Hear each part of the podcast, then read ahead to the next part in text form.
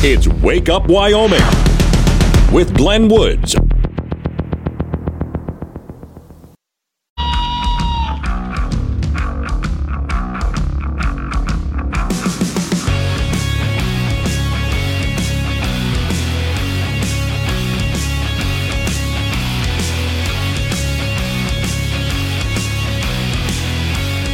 Is 6.06. It's Wake Up Wyoming. It is a Thursday, and I swear I can see the weekend from here. On the cold side this morning. I'm in the mid 20s where I am.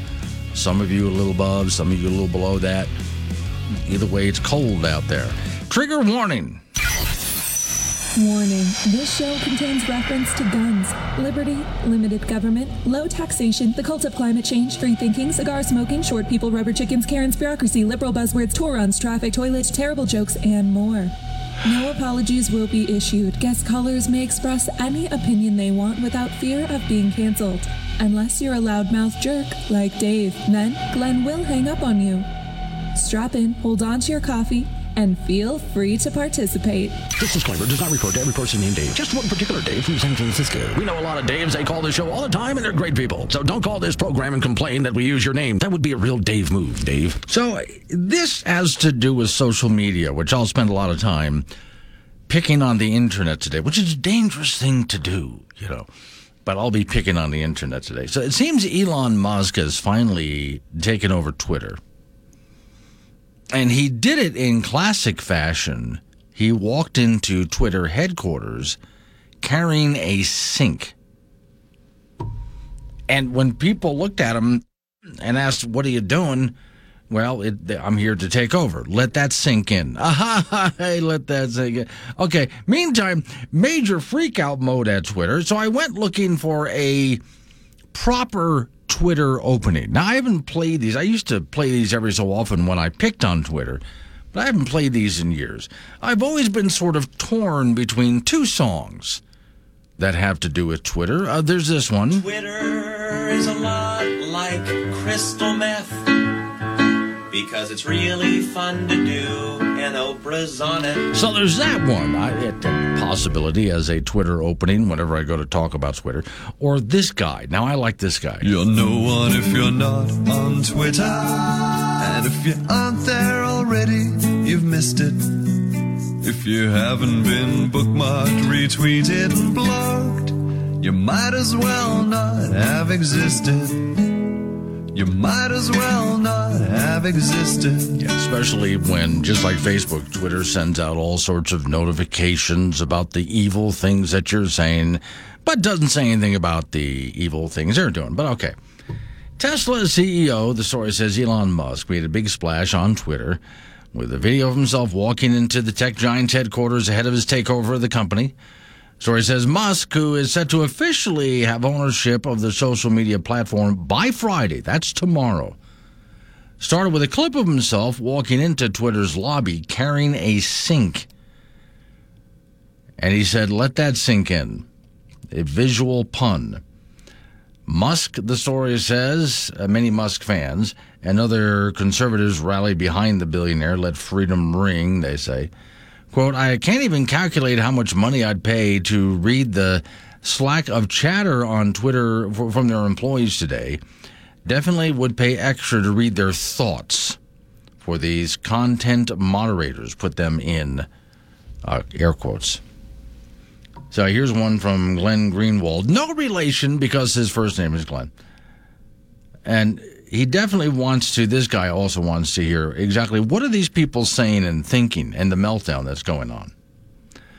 Quote, boy, it makes me happy to see Elon Musk at Twitter after 13 years on this platform getting censored and shadow banned and taking away followers. Let freedom ring, says journalist Emily Miller. Quote, if you don't like Babylon Bee calling an adult male a man, you could have just not followed them, said uh, Daily Wire's reporter Jay Flint. Now, that's something that I've often thought to myself is if somebody is saying something, it's kind of like the same thing in person. If I'm around somebody who I think I just don't like their attitude, this is a toxic personality, I don't want anything to do with them, so I don't have anything to do with them. And when I'm on social media, Every so often, I come across one of those toxic personalities, so I don't have anything to do with them. That's it. I just block them. I'm an adult about it. I don't demand that they get kicked off or anything like that. I just move on. So I, I really have to agree with that last note that I just saw there that said, you know, if you don't like what Babylon Bee does, don't ban Babylon Bee. Just personally block them so you don't have to see their stuff. However, others did not see humor in Elon Musk walking in with a sink, saying, let that sink in. Quote, this is fundamentally cruel, said one CNN analyst. Whatever the masters of the universe are doing with this website, lots and lots of people, not fancy people, just people with kids and houses and vacation plans, uh, and who make companies run and rich men richer will lose their livelihoods. That's see, this is where it's the meltdown of the universe as we know it, because somebody wants to come in and make this a free speech platform, which it was supposed to be. Here's another one from a Mississippi Free Press reporter. He's such a piece of trash. Tech billionaire with very strong, eccentric, and often half baked views on politics powered by an enormous ego, is live tweeting his takeover of the platform. Well, good. His nine second video gathered about 16 million views in a matter of hours. Musk also change his Twitter bio to read Chief Twit. I see I like the guy's sense of humor. I don't agree with everything that Musk says and does, but there are some things that he says and does that I agree with. And by the way, his views, you know, more of a libertarian kind of guy myself. His views over the years have gone from very liberal to more libertarian because he had to deal with the federal government, with the state of California, which he moved his company out of. He couldn't do business, he couldn't get anything done. So he just started going more rogue, and his views have become much more libertarian, like my own. He had to live it in order to change his mind, right? Source says last spring Musk was set to buy Twitter for 44 billion, but then attempted to pull out of the deal after he accused the company of being uh, deceitful regarding the number of bots on the platform. Twitter, in return, took Musk to court to force him to buy the company because he had made a deal. And there are conservatives out there who really do want to see Twitter do a takeover and do the right, what I think is the right thing with Twitter which is let it be more of a actual free speech platform. Here's another story. Daily Wire. Elon Musk kicked off his internet takeover of Twitter by bringing a sink to the company's headquarters Wednesday afternoon. Musk visited company headquarters, comes as he's expected to meet with employees before his acquisition of the company is finalized this week. That'd be Friday. He entered carrying the sink, saying, Let that sink in. In other words, I'm your boss now. CNBC reporter uh, said that uh, Twitter chief marketing officer Leslie Berland sent a message to employee that Musk was visiting this week, meeting with folks, walking the hallways. Earlier in the day, Musk said one of the things that most appreciate about the platform is how it has empowered citizen journalism, which is something that Twitter has tried to shut down, by the way, if, if citizen journalists were saying something that Twitter didn't like. Uh, a beautiful thing about Twitter is how it empowers citizen journalism, Musk said, and we're able to disseminate news without an established bias. Now, again, Twitter tried to end that, right? And do you consider local news citizen journalism? A reporter asked. Have you been inside a newsroom and seen the everyday workings to make statements about news bias? Quote, definitely closer to citizen journalism, local news organizations are underappreciated and should get much more prominence, he responded. Musk will report to uh, reportedly gut Twitter with a with massive cuts as he takes over. Washington Post reported that Musk would, uh, told investors, get rid of about 75% of Twitter's 7,500 workers uh, whittling the company down to about 2,000 people, he said. Even if Musk's acquisition of Twitter somehow does not go through, large cuts are expected people running the company already plan to get rid of about 25% of the company's employees. The report said that planned cuts by Twitter executives help explain why the company wanted to sell anyway, because they were in deep trouble. Uh, here's Rianne from Fort Danger. The left are loading their uh, their minds. Company is one, yeah, is one of the makers of their life. That's something I've seen. Other people have noticed that too, Rianne. That, yeah, they're losing their minds over this because this is the guy who's giving them Tesla, of all things. They they thought they would love this guy. He's giving them the electric vehicle, after all, right? Not going the way they planned. You're no one if you're not on Twitter. And if you aren't there already, you've missed it. If you haven't been bookmarked, retweeted, and blogged, you might as well not have existed. You might as well not have existed. Got something to say? Call 888 97 Woods or chat with Glenn on the Wake Up Wyoming mobile app from K2 Radio.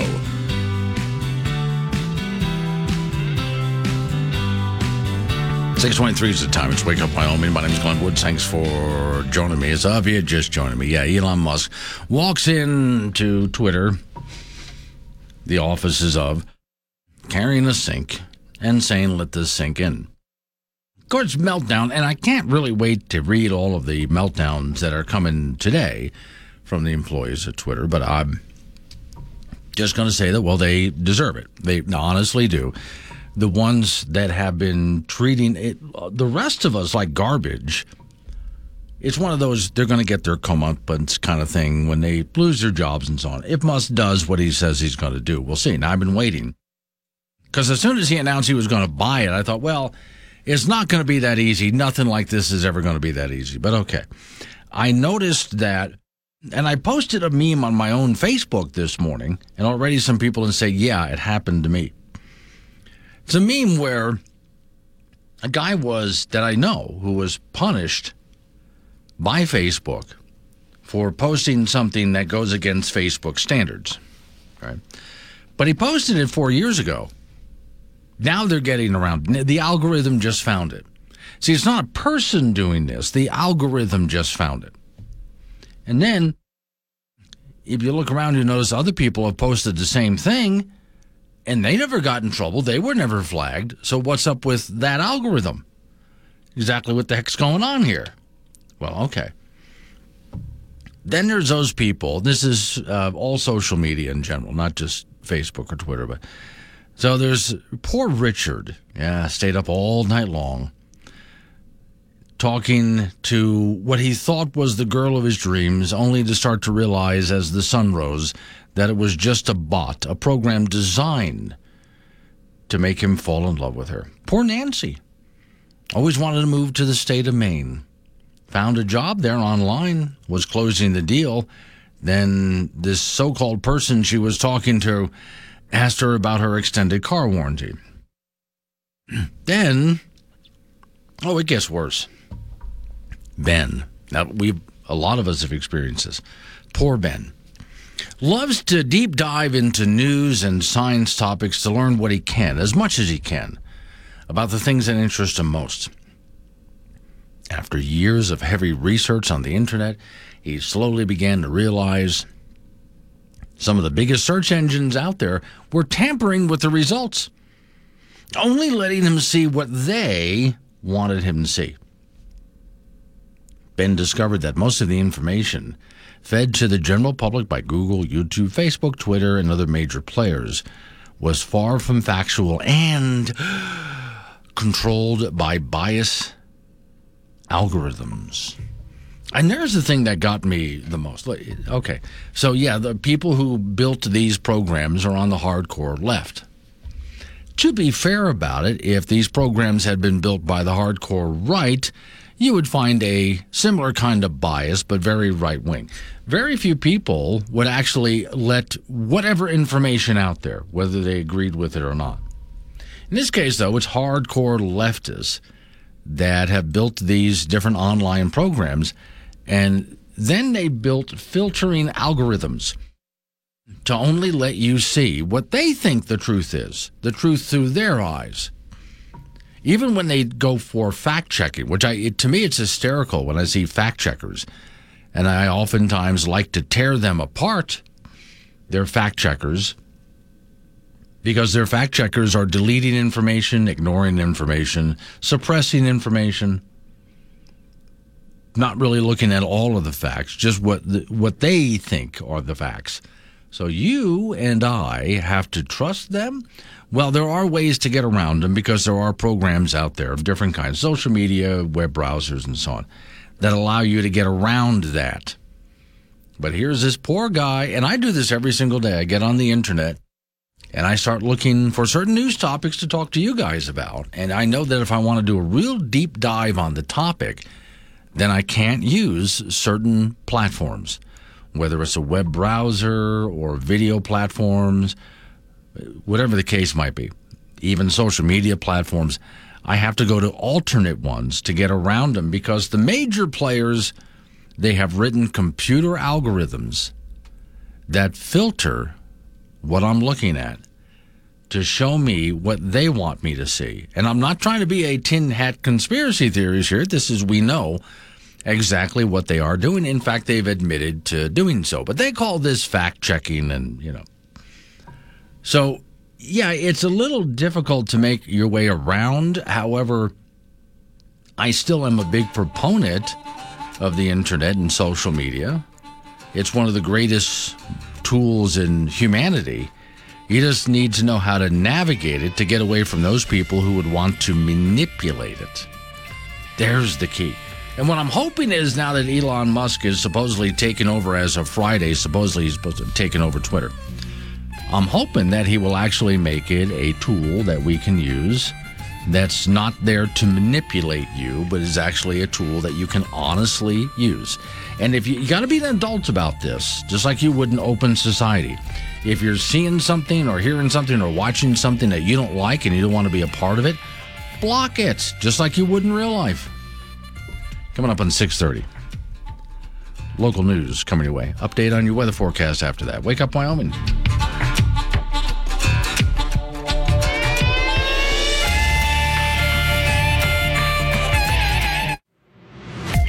With the Wake Up Wyoming mobile app. This is AM 1030 K2 Radio.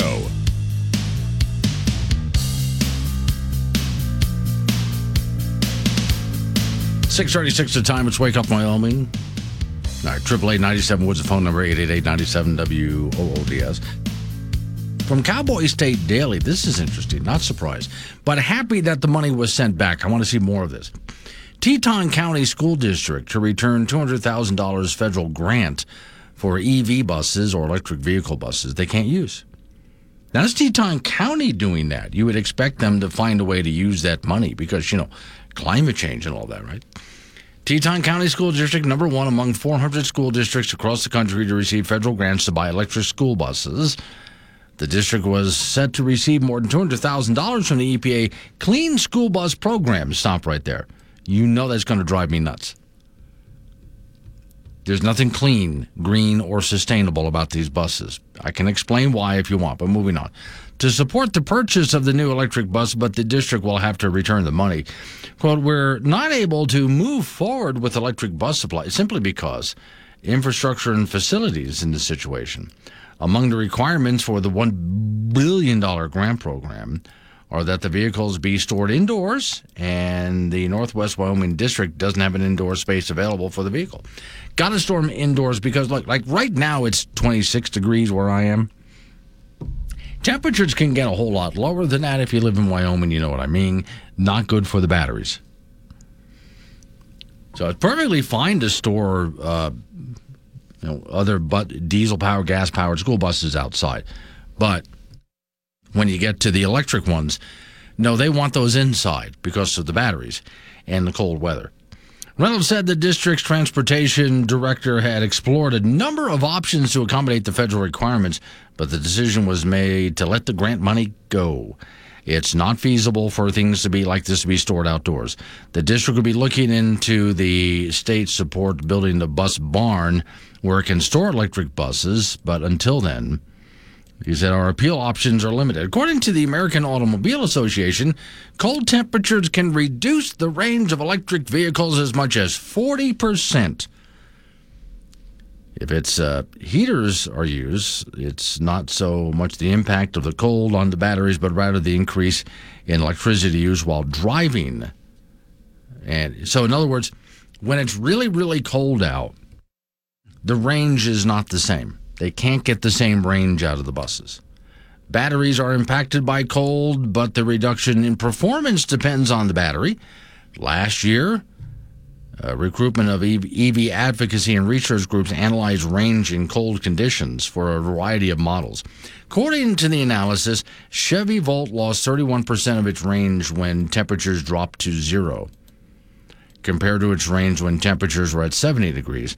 Nissan Leaf lost 14% of its range. Tesla Model, Model X, on the other hand, pretty much no difference on frosty weather.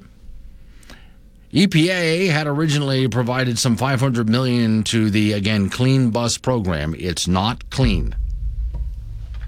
I mean, every time they say that, your buses are not clean or green or sustainable, just the opposite.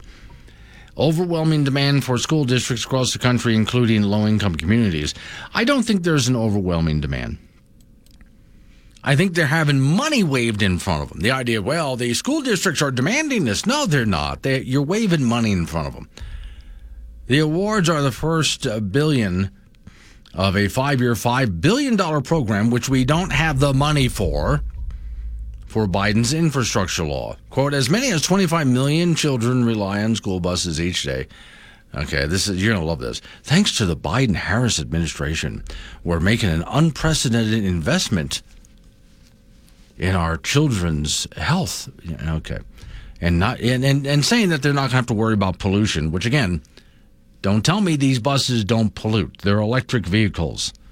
It's toxic waste on wheels. While the EV buses, Wyoming takes some in some time online. Okay, Sublette County School District One has been operating a natural gas bus program for the past decade, according to the transportation director. It has several buses running on natural gas, and and that's fine, going about 125 miles a day. District also operates its own natural gas filling station, which has a pump available to the public. Federal government, story says, is funding a number of programs to support the transition away from gasoline and diesel power.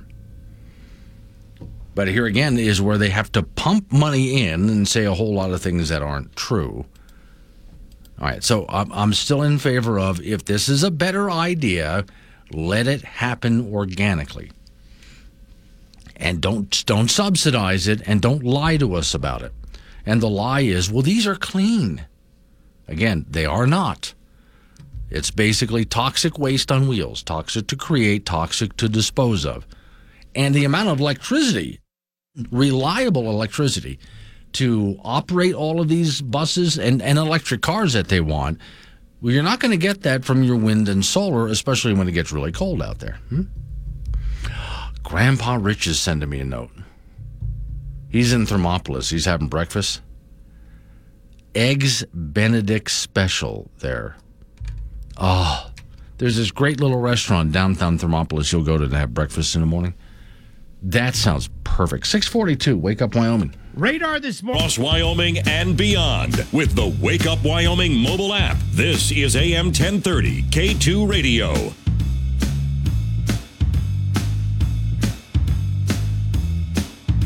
648 is the time. It's Wake Up Wyoming. Off to the icebox we go. Frank Gambino waiting by. Frank, I've got uh, alternate sport for you to go to this weekend rather than your normal sports. Oh, will it be entertaining? Uh, oh, yeah. Evansville, so you don't have to go very far. Okay, right over there, yeah. Okay. The police department has been challenged to a dodgeball tournament. Hopefully, they stream that live over the internet. Oh, Lord, I'm telling you. If you Somebody wanna, needs to do that. yes, if you want to go to anything and cover anything, let's see. Uh, it can wreck you. Oh, and by the way, I've mentioned before, we've had this conversation. I mentioned dodgeball. You have the sound in your head of when you get hit by that ball, what that sounds like? Yeah. Okay. Yesterday, Evansville Police Department and firefighters were challenged to a dodgeball tournament at the elementary school Uh, they just, okay, kids throwing dodgeballs at the police, police throwing dodgeballs. Oh no, there, there's going to be no velocity with those. Oh, those. God, no, you got to. I want to see people fireballing these yeah, guys. See, you know, yeah, you, you really got to get aggressive with this kind of stuff. yeah. I mean, you need to have the, the cops against the cops. Okay, something like that. Or, or better yet, okay, here's what we do. We go ahead and take everybody that they have currently behind bars. They're on one side of the, of the court. The police are on the other side. Or, or the lawyers. Yeah, bring the lawyers out and leave the criminals be where they're at. Yeah. well, we can just take the lawyers and just line them up and just execute them dodgeball No, style. no, no. Let the let the lawyers play. Oh, okay. Some of them might have fine. pretty good arms. Yeah, it could be. Yeah, yeah, it's okay.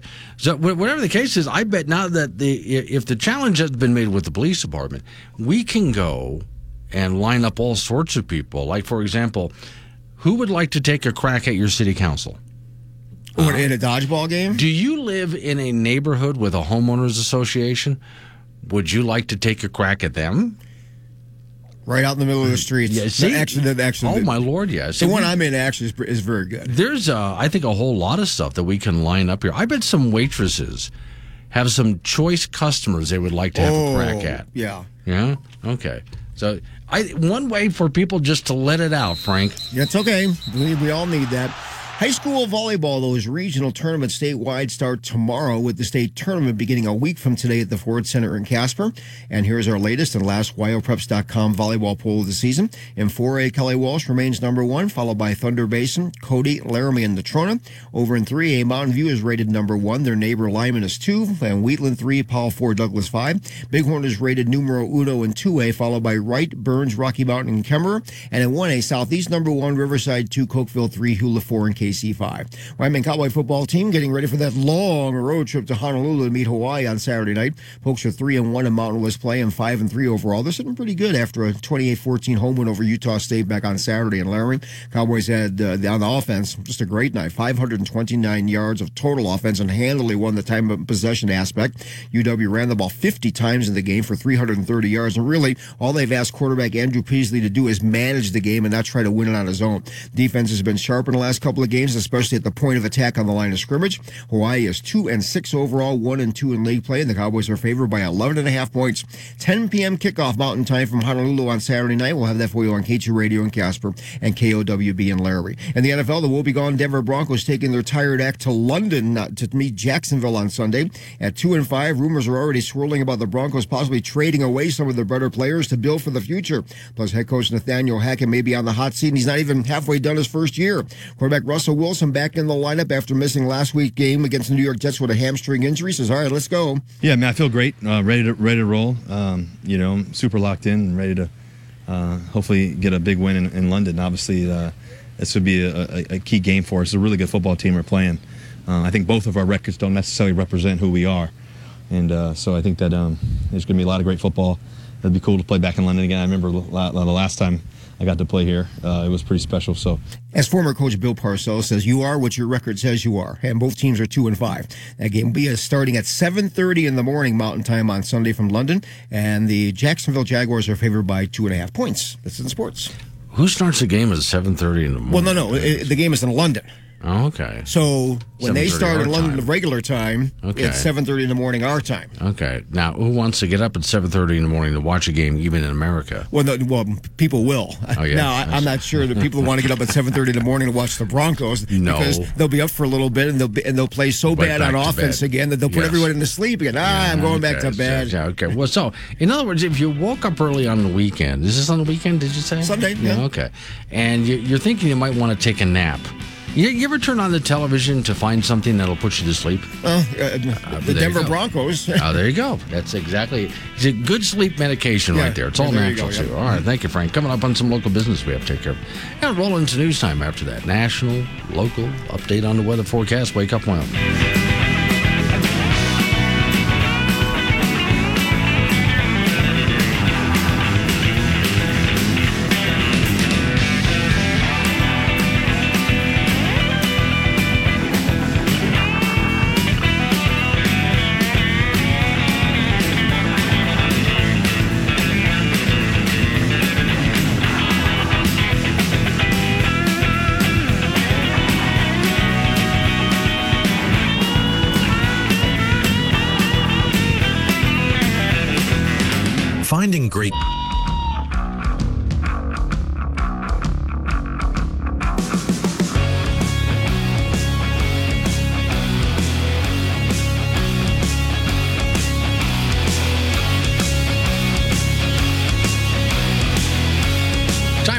6. It is a Thursday, and I swear I can see the weekend from here. All right, open phones. We'll do a little bit of that a little early this morning. 888 Woods, the phone number. That's 888 97 WOODS. What that means to you is you can interrupt me if you want and change the subject. Now, already this morning, there's people talking to me off the app. The app is available free at your app store, and one of the advantages is hit chat when I'm on air on the app and send me text messages. And there's people who talk to me all morning long texting me and they send me links and videos and all sorts of things. So I'll go ahead and talk with them besides phone callers. Phone calls triple eight ninety seven Woods. All right, coming up on Halloween. For those who don't know, I was almost a Halloween baby. It was pretty close. And I often complained to my mom, how come you couldn't hang on just a little bit longer so I could have been a Halloween baby. Her answer to me was, quote, wanted you the hell out. Okay, I understand, Mom. So I was born just before Halloween. Still my favorite holiday, though, because on my birthday, people get dressed up in all sorts of weird costumes. And it was the only time that I was allowed just to walk out of the house with my parents' blessing, by the way, late at night when it was dark and walk through the neighborhoods at night, waving at other kids wearing creepy costumes too. No supervision, just by myself. And I would go to, I'm a little kid at the time, you know, and I would go to houses of complete strangers who had creepy things in their yards. Normally that would be bad, but that's a good thing this time of year. And I'd walk up and knock on their door and ask for candy. Now, do that any other time of the year. That would be a bad thing, but that, that one day, that's my birthday. Here's a headline for you that bothers me. See, to me, I never was into the slasher thing for Halloween. To me, if you know the movie Nightmare Before Christmas, to me, that's what Halloween was all about.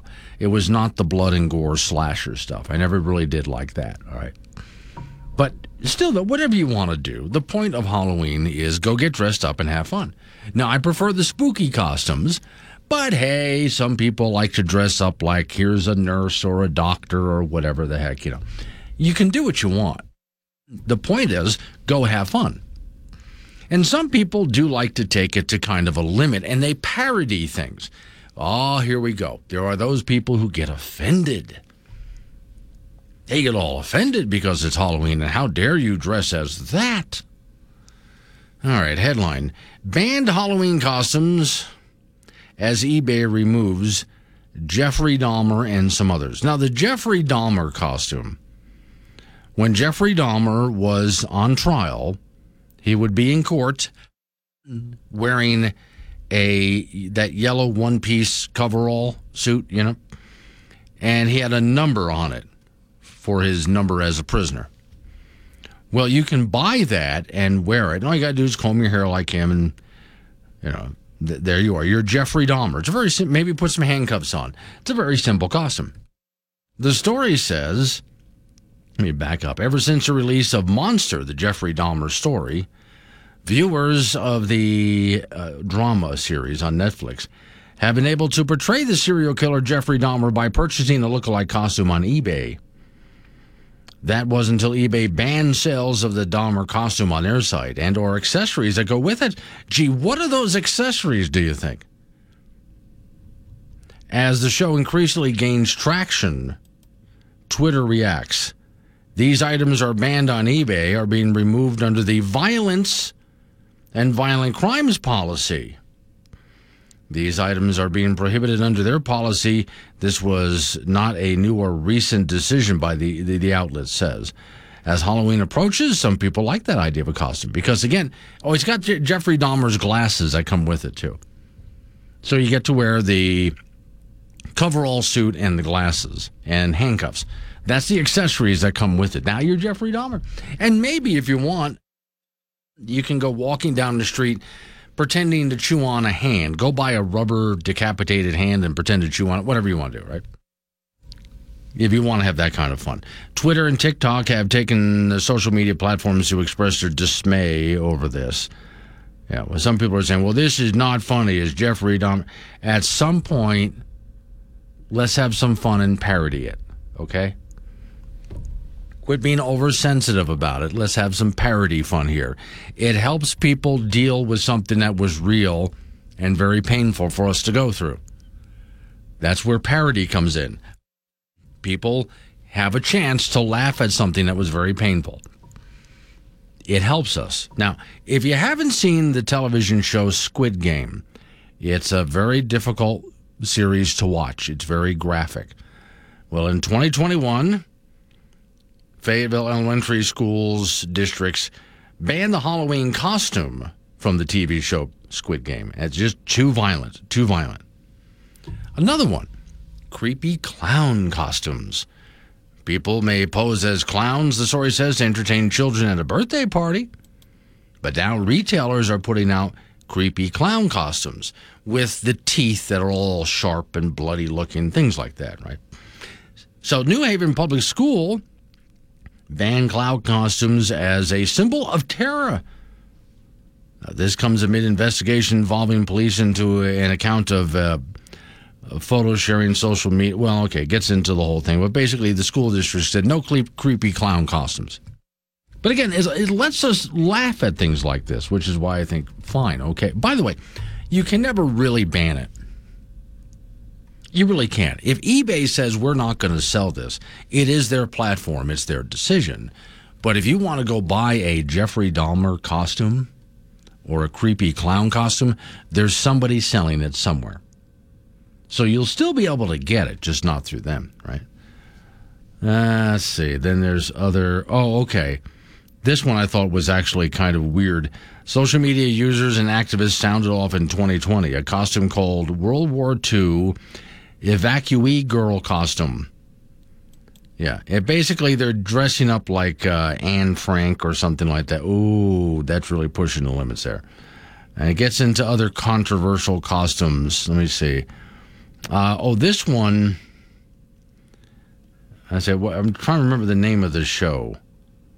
Well, okay, there's a television show, Yandy Brave, the Red Maiden costume. If you know that, I never watched the television show, but basically they made a sexy costume out of her, and on and on the thing goes. Well, as far as I'm concerned, go do what you want. Oh, John and Gillette. So no George Floyd shirts either.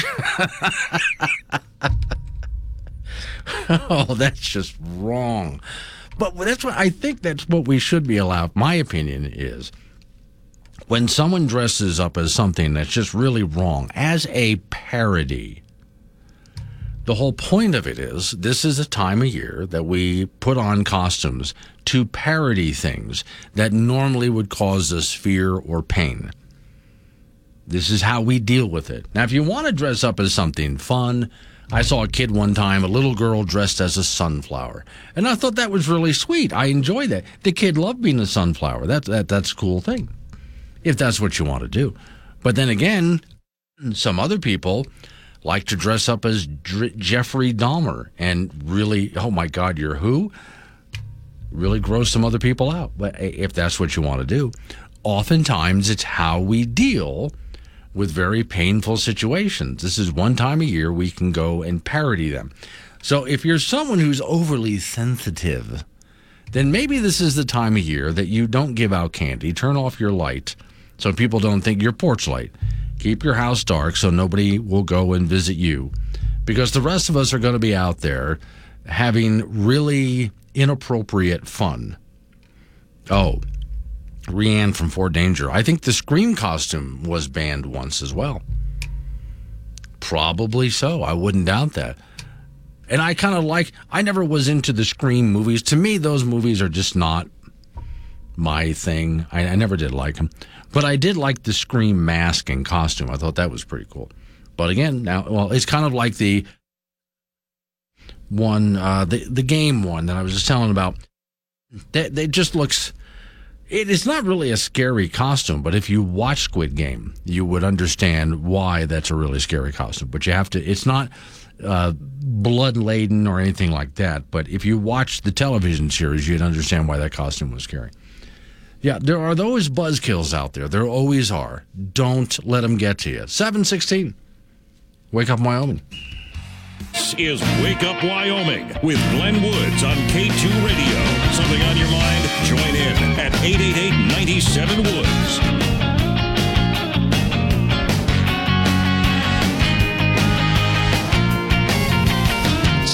721 is the time to wake up Wyoming. My uh, point from the last article I was reading about some people trying to ban certain Halloween costumes or not sell them anyway. You can you can get everything that I talked about.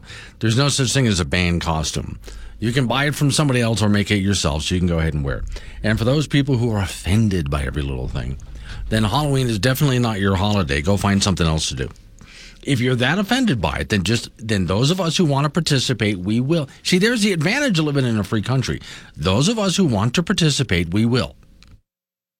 And those of you who find yourself offended by what you're seeing, the object here is don't go in and try to stop us because we have the right to do what we're doing.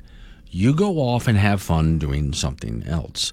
I even played for you. I'll, I'll play it again another time, but there was a, a comedian making fun of the idea that you can't go as a witch because that's offensive to people who are are considering themselves witches. So I make fun of everything, okay? Go ahead and parody everything. It's okay. And there's always going to be those buzzkills out there that are offended. That's their problem. Now, I will play this again on Halloween. Oh, Grandpa Rich. Glenn, my house is a alley. No trick or treaters ever come. Well, if you made your alley a haunted house alley, maybe they would. Okay, so when we get to the end of Halloween, after you've gone out there and done all your trick or treating, it's then time to sit down and sort through all the candy. And some people like to engage in trading candy. Well, haggling starts. This is where people try to get as much as they can out. I like this, but I don't like that. Can I trade you?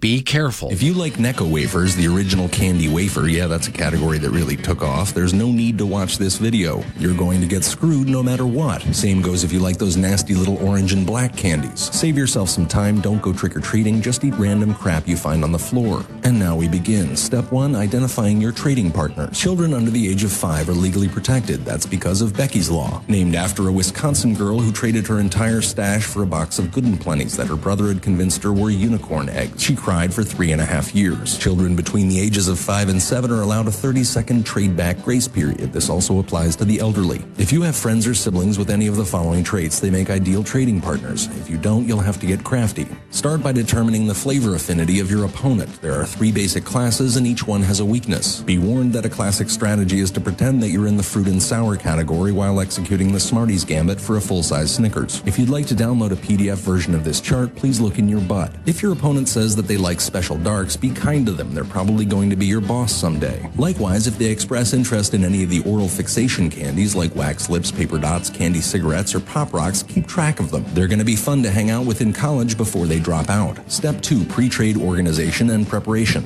Loose candy corn should be placed with your pennies. They're equally worthless. Under the new health law, ripped or unwrapped candy falls under the protection of pre-existing condition. And although they lose value, you cannot exclude them from trading. Dum-dums should be organized in complete sets, not by individual flavor, unless of course you have three or more root beers, which can be set aside. Lump your Three Musketeers together with your Milky Ways to ferret out people that don't know the difference. Most likely they'll confuse Krackels and Mr. Goodbars too. Hide your Mary Janes, banana-flavored taffies, and any short-lasting bubblegums under a pile of Whoppers, Goobers, Caramel Cubes, and Red Hots. Be prepared to offer the full stack as an all-or-none trade for a Charleston Chew or greater. Although nerds are technically inert pop rocks, they should be placed in their own category. Unfortunately, Butterfingers, Almond Joy, and Mounds should be set aside for the mom and dad tax. Note that there is growing support to repeal the mom and dad tax as it hurts honest candy disclosure and might lead children to stop trick or treating altogether. If possible, avoid major transactions until after the election. And raisins should be burned and then peed on. By your dog. Part 3 Classic Strategies. Avoid anyone who suggests dumping all the candy in a pile and rationing it out based on hunger. They are Marxists. John Maynard Keynes suggested taking 40% of the candy from the children with the most, burying it in the ground, and then giving the candy poor children jobs digging it up. Or, of course, you can try the classic approach. Whatever you choose, remember that Pixie Sticks, Twizzlers, and Smarties are your workhorses, and Fifth Avenues are better than 100 grand. And as for anyone who gave you an apple,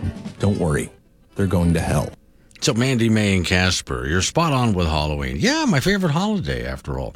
And here again, this gets back to if you are offended by, know, Halloween's Monday, by the way. If you are offended by what you see on Halloween, then maybe Halloween is not the holiday for you, and please just go do something else and let us go have our fun rather than the people who try to shut everything down, which, by the way, can also include news media. It's not just the buzzkills, it's not just the Karens out there, but there are certain. Uh, well, news media outlets who love to try to scare you on Halloween, not by wearing scary costumes and stuff like that, but instead they're trying to get your attention to get you to click on things. Like, for example, when it comes to, and I know you do have to watch out for candy that's been laced with whatever, and there's also, uh, was it fentanyl is the big one uh, this year? The fact of the matter is, when you take a look at statistically throughout history on Halloween, the odds of you getting candy that has been laced with something, you would have a better chance as a kid getting struck by lightning while you were buying a winning lottery ticket at the same time, right? So while there have been uh, maybe a case or two throughout the history of Halloween, that's about the, the as rare as it's ever happened. So the vast majority of people out there who participate in Halloween are just doing what you're doing and having a good time. The media needs something shocking to talk about. Red and Casper. Necco wafers are gross. Yeah, I never understood those. I, I want to grab Necco wafers and write on a chalkboard rather than eat them. My sister, who hates peanut butter, all peanut butter candies to brother. Good stuff for me. Now, there's something you and I agree on. When you and I sit down and start candy trading, I will happily take any of your peanut butter candies off of your hands. Not a problem at all.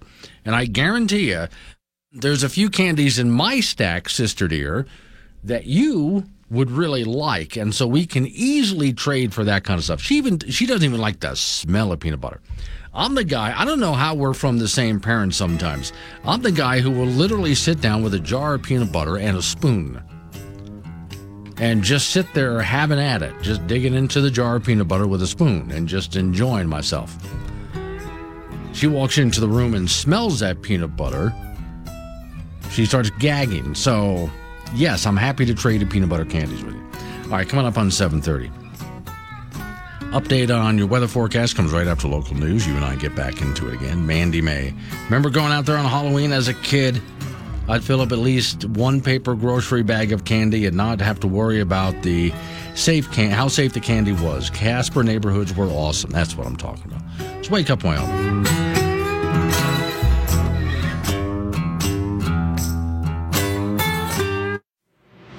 It's Make Your Voice Heard at 888 97 Woods. This is AM 1030, K2 Radio.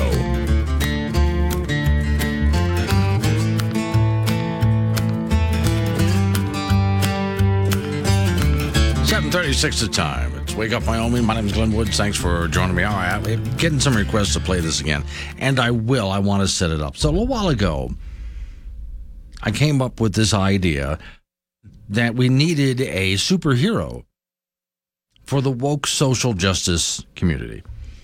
And what's to me hysterical about the idea of the superhero is he goes after everything and attacks everything that really makes no difference whatsoever.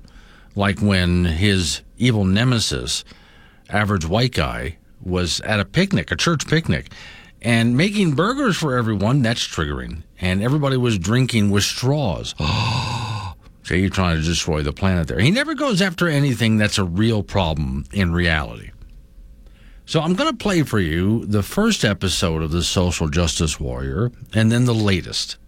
For those people who are coming a little bit late to the story, Here's episode one explaining his origins. The world has become a dark and foreboding place. Even though it's one of the richest, most comfortable, peaceful times in human history, I mean, no longer does a man have to worry about things like black plague and invasion by hordes of nomads who wish to rape their cattle and cook their women. I'm sorry, what was I saying? Oh, right, dark times. Well, since famines and disease are gone, freedom and prosperity covers most of the planet, except where there's socialism. A man is left with nothing much to struggle over. So he has to invent it in his own mind, in a cellar of an American university.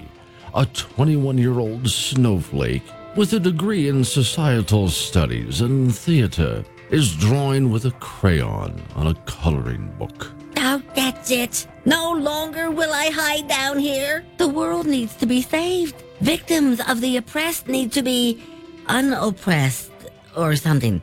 I'll need a costume and a name. Social Justice Man. No, no, that might alienate those who don't gender identify as men and those who are oppressed by men or triggered by them. I'll have to come up with a non-binary, gender-neutral name. And my costume shall have a cape. No, no, Superman had a cape and he was a white guy from Kansas, so no. I'll need to hide my white privilege behind my mask. But no cultural appropriation and no leather. Do that, chafes. Only organic materials. Oh, this is a lot to remember. Yeah, where's my crayon? Thus, we witness the birth of Earth's newest hero. Where's Stanley when you need him? Oh, right.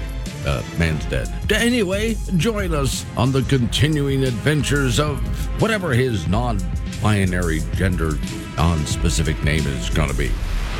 Now, this latest episode you guys have been helping out with, we've gotten to the point now in the evolution of the social justice warrior that he needs something like a Batmobile if he's going to chase down the bad guys. So I wrote and produced episode one with help from the Dan, who's in Sioux Falls, South Dakota, listening. He's the social justice warrior's sidekick. They both live in the social justice warrior's parents' cellar, where they're six months behind on the rent. So after episode one, the ideas have been flowing in. Episode two has been written. Just got to get a couple of people to help me with the voices here. And oh, we'll probably, hopefully, be able to release that next week. But here's episode one of the um, new vehicle the social justice warrior will be chasing down bad guys in. We now return you to another thrilling episode of Social Justice Warrior. On this week's episode, the bad guy is getting away. If only the Social Justice Warrior had his own version uh, of the Batmobile. But, you know, more like a Ecomobile or something like that. There's something that runs on unicorn farts, whatever. My evil nemesis, average white guy, has just done the most dastardly deed. You just hate that diesel powered truck he bought, don't you? Get worse, he named his truck Gary. So? So that's assuming the truck's gender. And then he went out and bought those truck nuts and put them underneath the trailer hitch. So what are you gonna do about it? Sneak out in the middle of the night and neuter the truck? He's getting away. He's going to the store to buy some bread. Quick, to the binary mobile. Oh, sorry. What? Uh, well, if Batman can have his Batmobile. You mean your mom's car? Uh, don't tell her I'm taking it. Uh, she was really pissed last time. So you're going to chase a diesel truck with an all electric car? No, sure. Why not? Well, for one thing, it's still charging. Well, that could take all night. Oh, it will. I'm sure the average white guy will be back from buying a loaf of bread by then. It's so hard being an eco friendly crime fighter. Join us next week as our social justice warrior chases down the bad guy in his uh, binary mobile or whatever. So you guys have been sending in suggestions, and we have episode two in the works, which you'll be able to hear next week. There's probably going to be three episodes in this one, all dealing with that, uh, yeah, new. Should we change the name for it? No, I kind of like it. 742, Wake Up Wyoming. Talk radio. It's on Wake Up Wyoming with Glenn Woods from K2 Radio. Join the conversation at 888 97 Woods.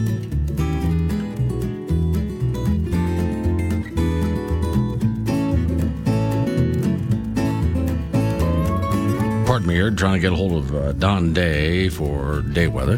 Here's what I do know while I'm trying to you know, connect with him so we can go ahead and talk about what's coming up here. And I know it's kind of boring out there.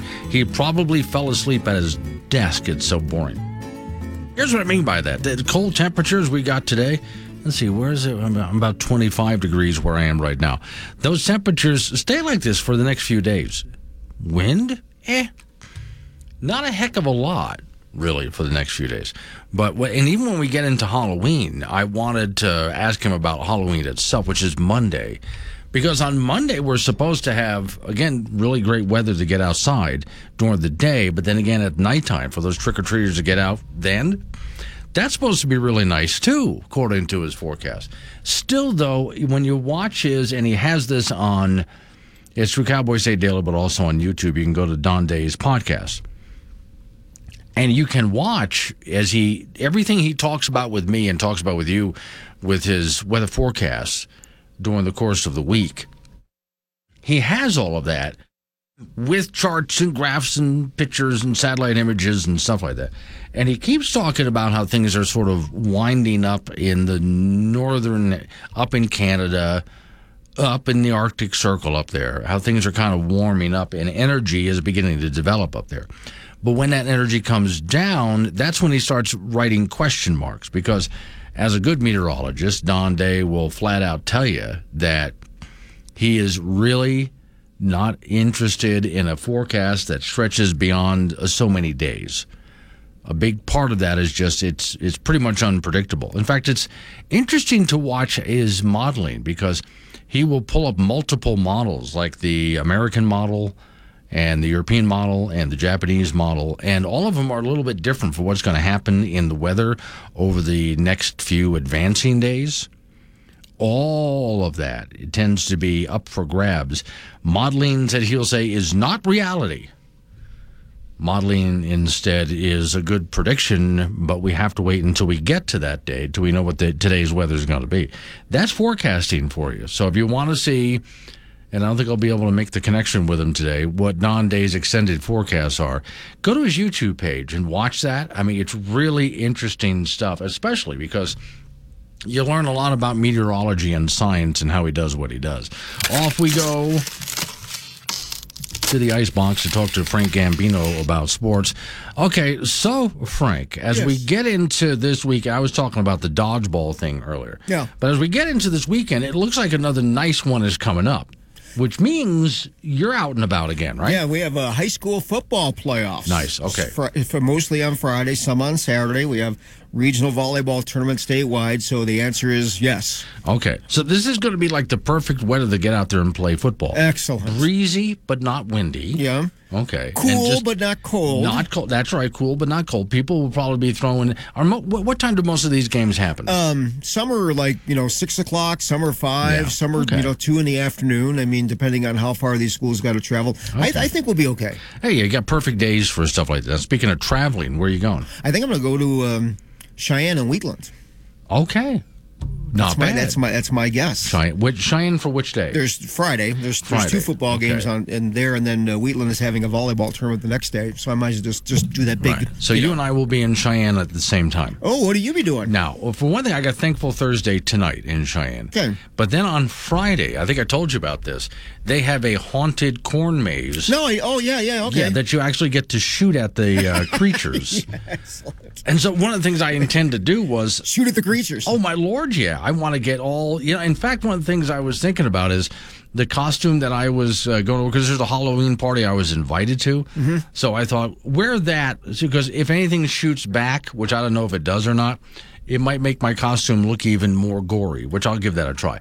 But yeah, for those people that are in Cheyenne, Wyoming, there is a haunted corn maze where when the creatures come out of the corn maze, you get to shoot at them. And these are like not so much like paintballs. They they call it something different because it's a softer than that, but it's still like a paintball. It's kind of like a Nerf ball. It, uh, kinda, yeah, yeah. It just makes it that way. The people who are playing the the the gory creatures don't get really bruised and welts because that's what paintballs can do. Well, yeah, I mean, Yeah. be, they're, they're being shot at all night. Yes, so it just kind of just splatters on them. But that's something that in Cheyenne, I think ought to be a lot of fun to do, and I want to get out there and do that. Run a couple of rows of the maze, which you're invited to, Frank, if you want to do this. I Oh, mean, I, I, I'm yeah. scared. Yeah, shoot down a zombie or two. Go for it. Okay, I'll think about it.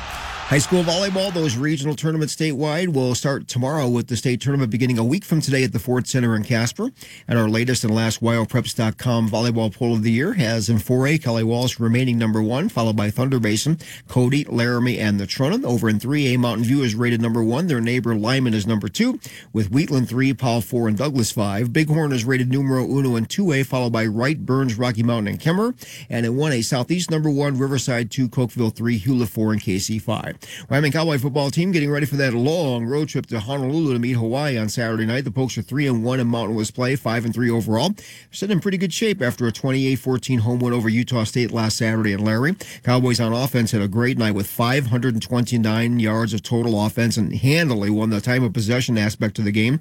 UW ran the ball 50 times for 330 yards. It's astounding. And really, all they've asked quarterback Andrew Peasley to do in that game is just manage the game and not try to win it on his own.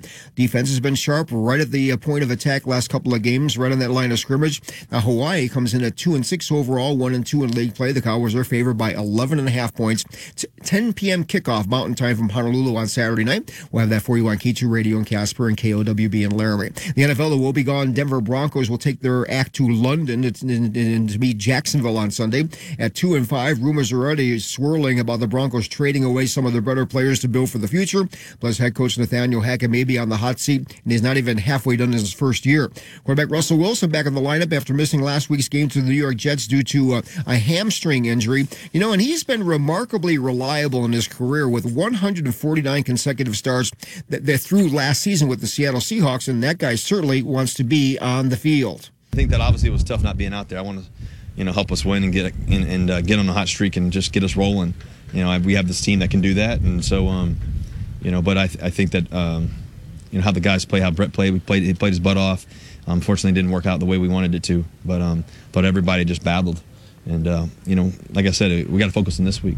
That Bronco Jaguars game starts at 7:30 a.m. Sunday Mountain Time from London. Jacksonville is two and five, and the Jags are favored by two and a half points in that contest. That's it in sports. So I'm saying they're going to trade away some of their better players in hope of rebuilding. Yeah, they get more draft picks. They may, they may not. Okay. You know, um, I mean, sometimes when you're when you're going south, you have to figure out, okay, uh, we need to look for the to, to the future here. You know, uh, just to say that's just the way it is. Where we're done, you wave the white flag.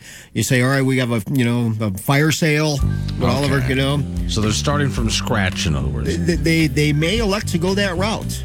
Yeah, we- They have they have new owners. You know, the, from the the folks that run Walmart. You know, the, that family. Okay. They, they they don't want yeah. bad football. Okay. Do they change? Do, do they trade their Walmart greeter to somebody else? Well, no, I think they keep those. Oh, that may be the most positive aspect of the whole thing over there. Thank you, Frank. Coming up on some local business that we have to take care of. We're rolling to news time after that. It's going to be national, local update on your weather forecast. Let me see. Next hour of the program, about uh, 820. Dave North is a gentleman running for county commissioner, and I've been uh, getting people from all over the state of Wyoming running for various offices to talk to you about their ideas, so you can hear what candidates around Wyoming have to say. And I know some of you agreed with, some of you don't. That's the point of all of this. Next hour, wake up Wyoming.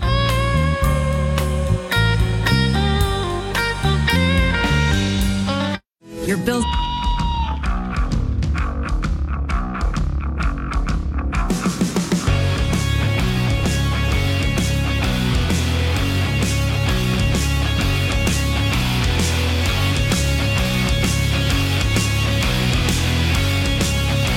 Eight oh six the time. It's Wake Up Wyoming. My name is Glenn Woods. Thanks for joining me. Trigger warning.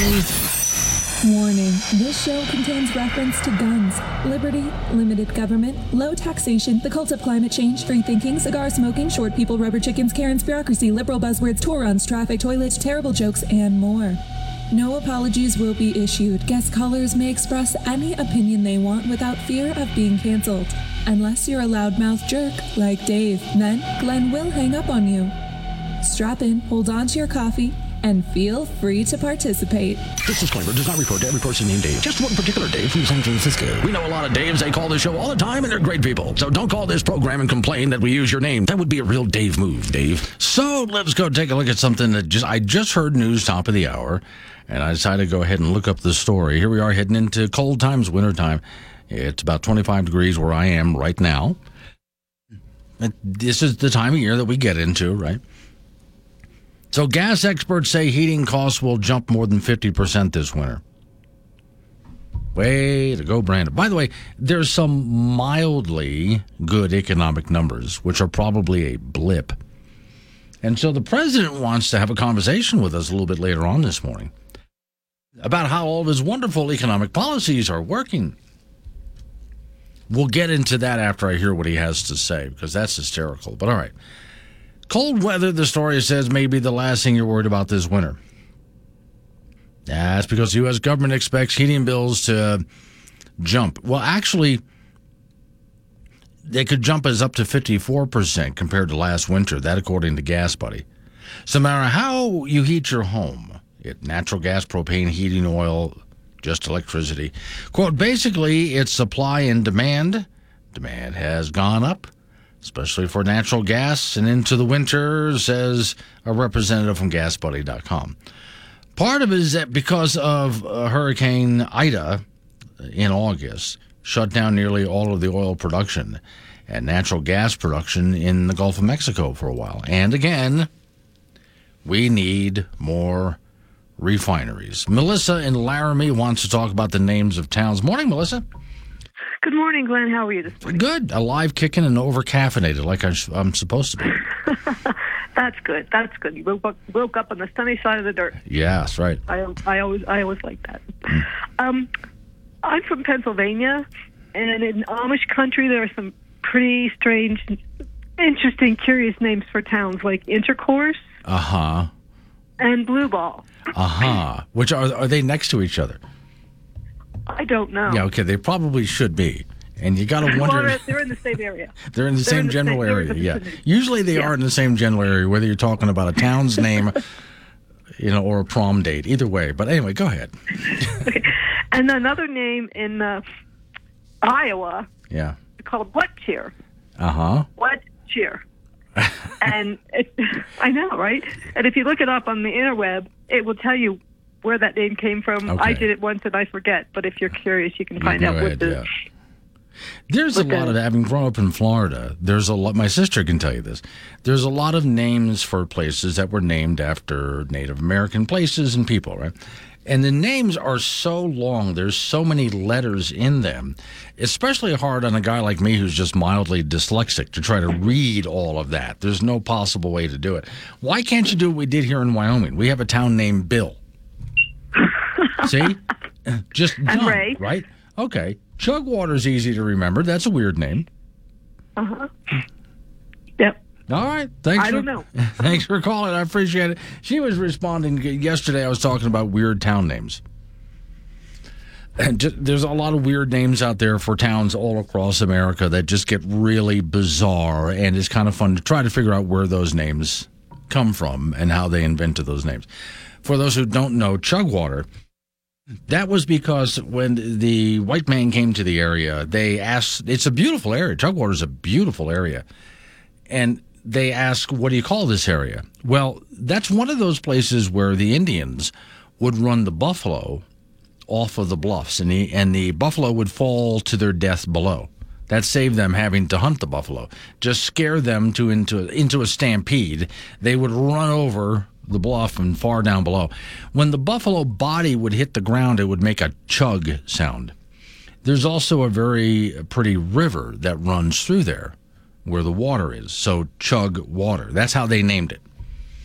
It's translated into English, chug water. Also, and I love this one. One of my favorite to talk about with uh, Wyoming names is when you take a look at how we misunderstood certain names. So here's Devil's Tower. So the natives were asked, so what do you call that thing there, that tower?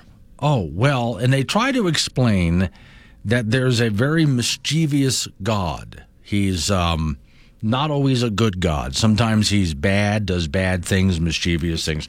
If you like your Nordic mythology or you're into Marvel movies, you would consider him Loki. Yeah, the god of mischief. But the white man took it to mean, oh, you mean the devil? Oh, devil's devil's tower. That's what you mean by that. That's how we get some of the weird names that we get. So let me see.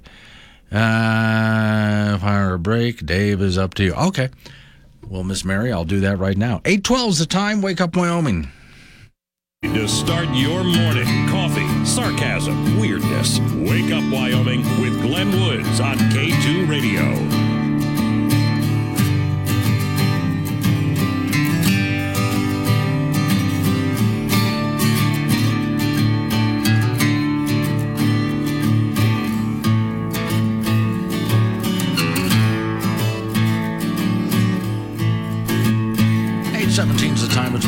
Wake My name is Glenn Woods. Thanks for joining me. So you've heard some of the controversy we've been talking about in Natrona County with the county commissioners.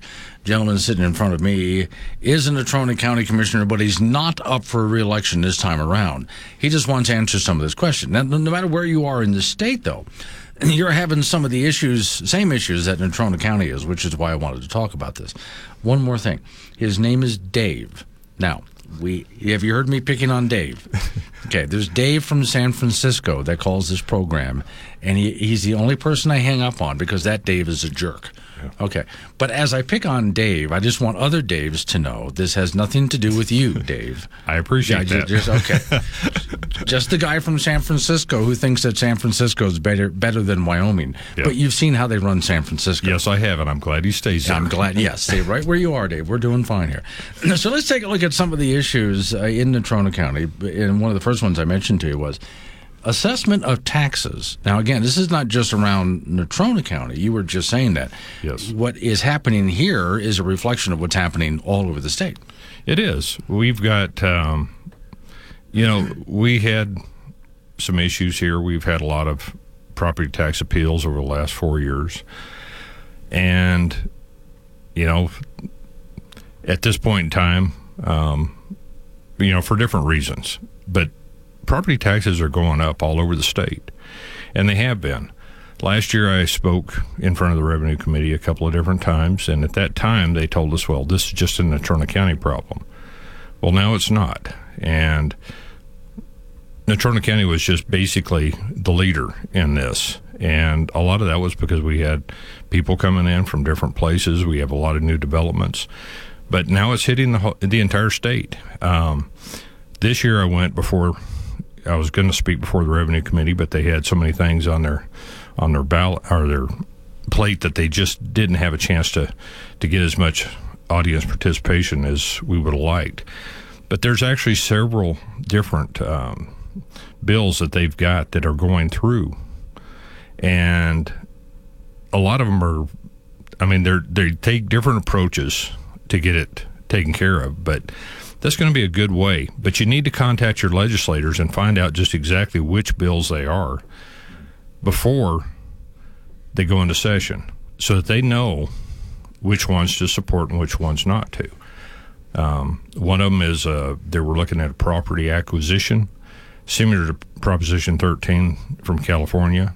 It's not going to be exactly the same, but that's one of the very few things that have come out of California that I, I like because what it does is it stabilizes your property taxes. Right. But if that goes through, we'll have to pass that. More than likely, we're going to have to probably pass an amendment to our Constitution so they can do that. Um, right now, that's the biggest question about that is if you can actually do that constitutionally. So, Okay. Until then, we have a, sort of a, I guess, a convoluted system. Because when I take a look at the way property taxes are assessed, to me, it's just become overly complicated. It is. It's very complicated. Um, I know more about property taxes now than I ever wanted to know. Yeah. And by sitting in on the different hearings and things like that. But the assessor has quite a bit of latitude in how they come up with the numbers. And so it really kind of falls back on that. Um, we're probably going to have a new assessor here after the first of the year. Um, Matt didn't make it through the primary this year, and Tammy did. So we'll see see where we go on that. Um, but right now is the time to talk talk to those Yeah. people. Talk to your legislators. Talk to your legislators. Talk to the assessor. Find out what's going on and see where they're going to go. Okay. From there. Now, another one, this is always, uh, no matter where I go in America, this is always an issue. So, you guys have been looking at zoning. And right away, zoning, people start thinking of homeowners associations because in some places, either the county or the city, and I've complained about it here on the air, can get so bad that somebody can't do basic things with their homes. So, what are you trying to accomplish by taking a look at the current zoning laws? What's the, the end game here? Um, the this is actually something that I ran on two years is to clean up and reduce our, our zoning regulations. Um, I was not on the steering committee for that, um, and reading through the leg, you know what we're trying to push through right now. It we're we're trying to make sure that it's cleaned up. Um, we're not getting rid of zoning. So, but we're at at the same time we're trying to make it so it's more user friendly. There's a lot of items in there that uh, the commissioners have read through that we have questions on. Some of the stuff we don't care for, and all of us have agreed we're not going to pass it until it's cleaned up. We haven't seen we haven't seen a clean copy, and what I mean by a clean copy is we haven't seen something that has been redlined and taken out, so we know exactly what all's there yet. Um, we'll have that fairly soon, but that's one thing. Until we have that, we don't really know exactly what what we need to take out completely. Okay. Um, that's something that the planning and zoning passed the resolution. Um, we're familiar with most of what's in there, but we still want to clean it up, and that's what we're looking at. Is we're going to try to take a lot of the a lot of the stuff where there's questions. We're trying to answer those questions. The things that where there's specific items that we don't agree with, we're going to look at that. The commissioners do have the the ability to to strip some of that out. So it's not a matter of just killing it; it's a matter of cleaning it up and making it user friendly for the people of the county. Was there anything that you were thinking about adding? Actually, as far as I'm concerned, no. Okay. what we're trying to do is make it simpler and make it better. I mean, if we change if we change some stuff, it's going to make it so it's easier to understand and make it so that it's not so complicated. Is the goal.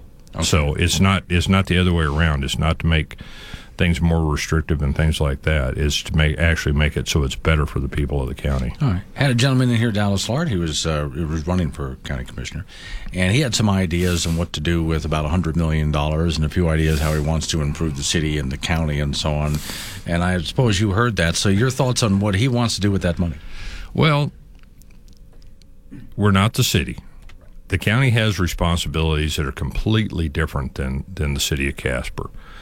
I I support bringing in new businesses, but that's what the private sector is for.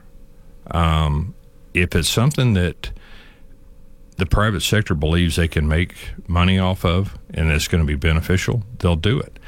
The problem with either the city or the county getting into some of that type of things that they were talking about, like a convention center or something to that nature, it's one thing to build it, but then you have to maintain it. And the cost of maintaining it sometimes is astronomical and it, and it eats into your budget. So I think that's something we need to look at. I would prefer to keep that money and use the interest that we have off of it to minimize, help minimize taxes that we have to have, not rely on some of the stuff, not to keep coming back, you know, to the taxpayers to ask them for more money. Last year we had a request for an additional six cents that did not, you know, it didn't pass.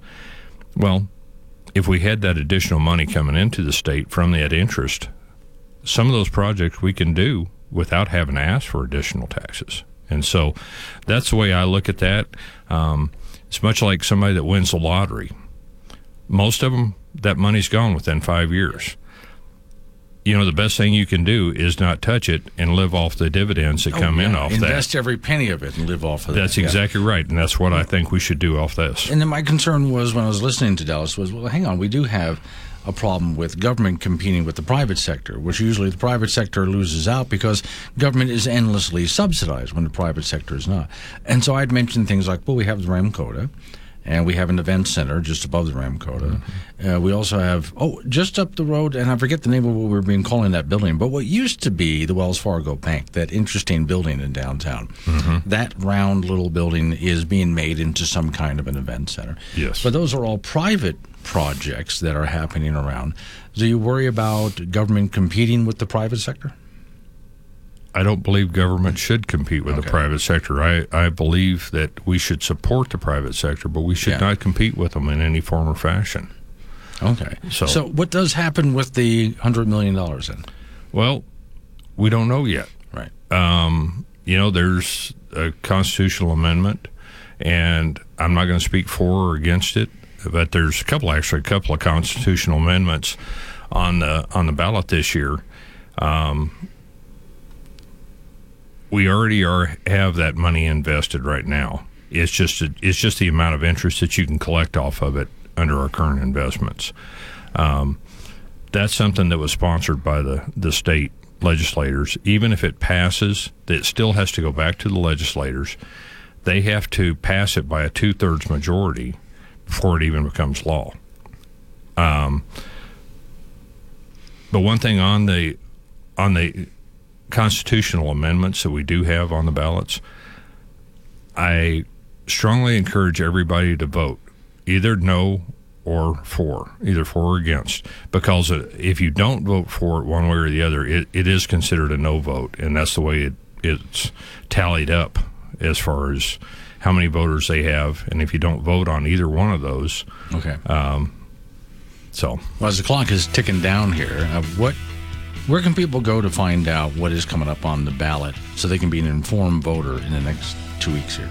You know, one of the things that I recommend contacting is the county clerk's office. Uh, they're the ones that are in charge of our voting process. yeah. That takes care of it. They do a very, very good job of it, and they can help you out on some of that stuff. And we have Wyoming state government and Natrona that you can look at and get a lot of that information also. All right. Dave North, thank you for coming in this morning. Thank coming you. up on some local news update on your weather forecast right after that nice long segment of Open Phones. Wake up, Wyoming.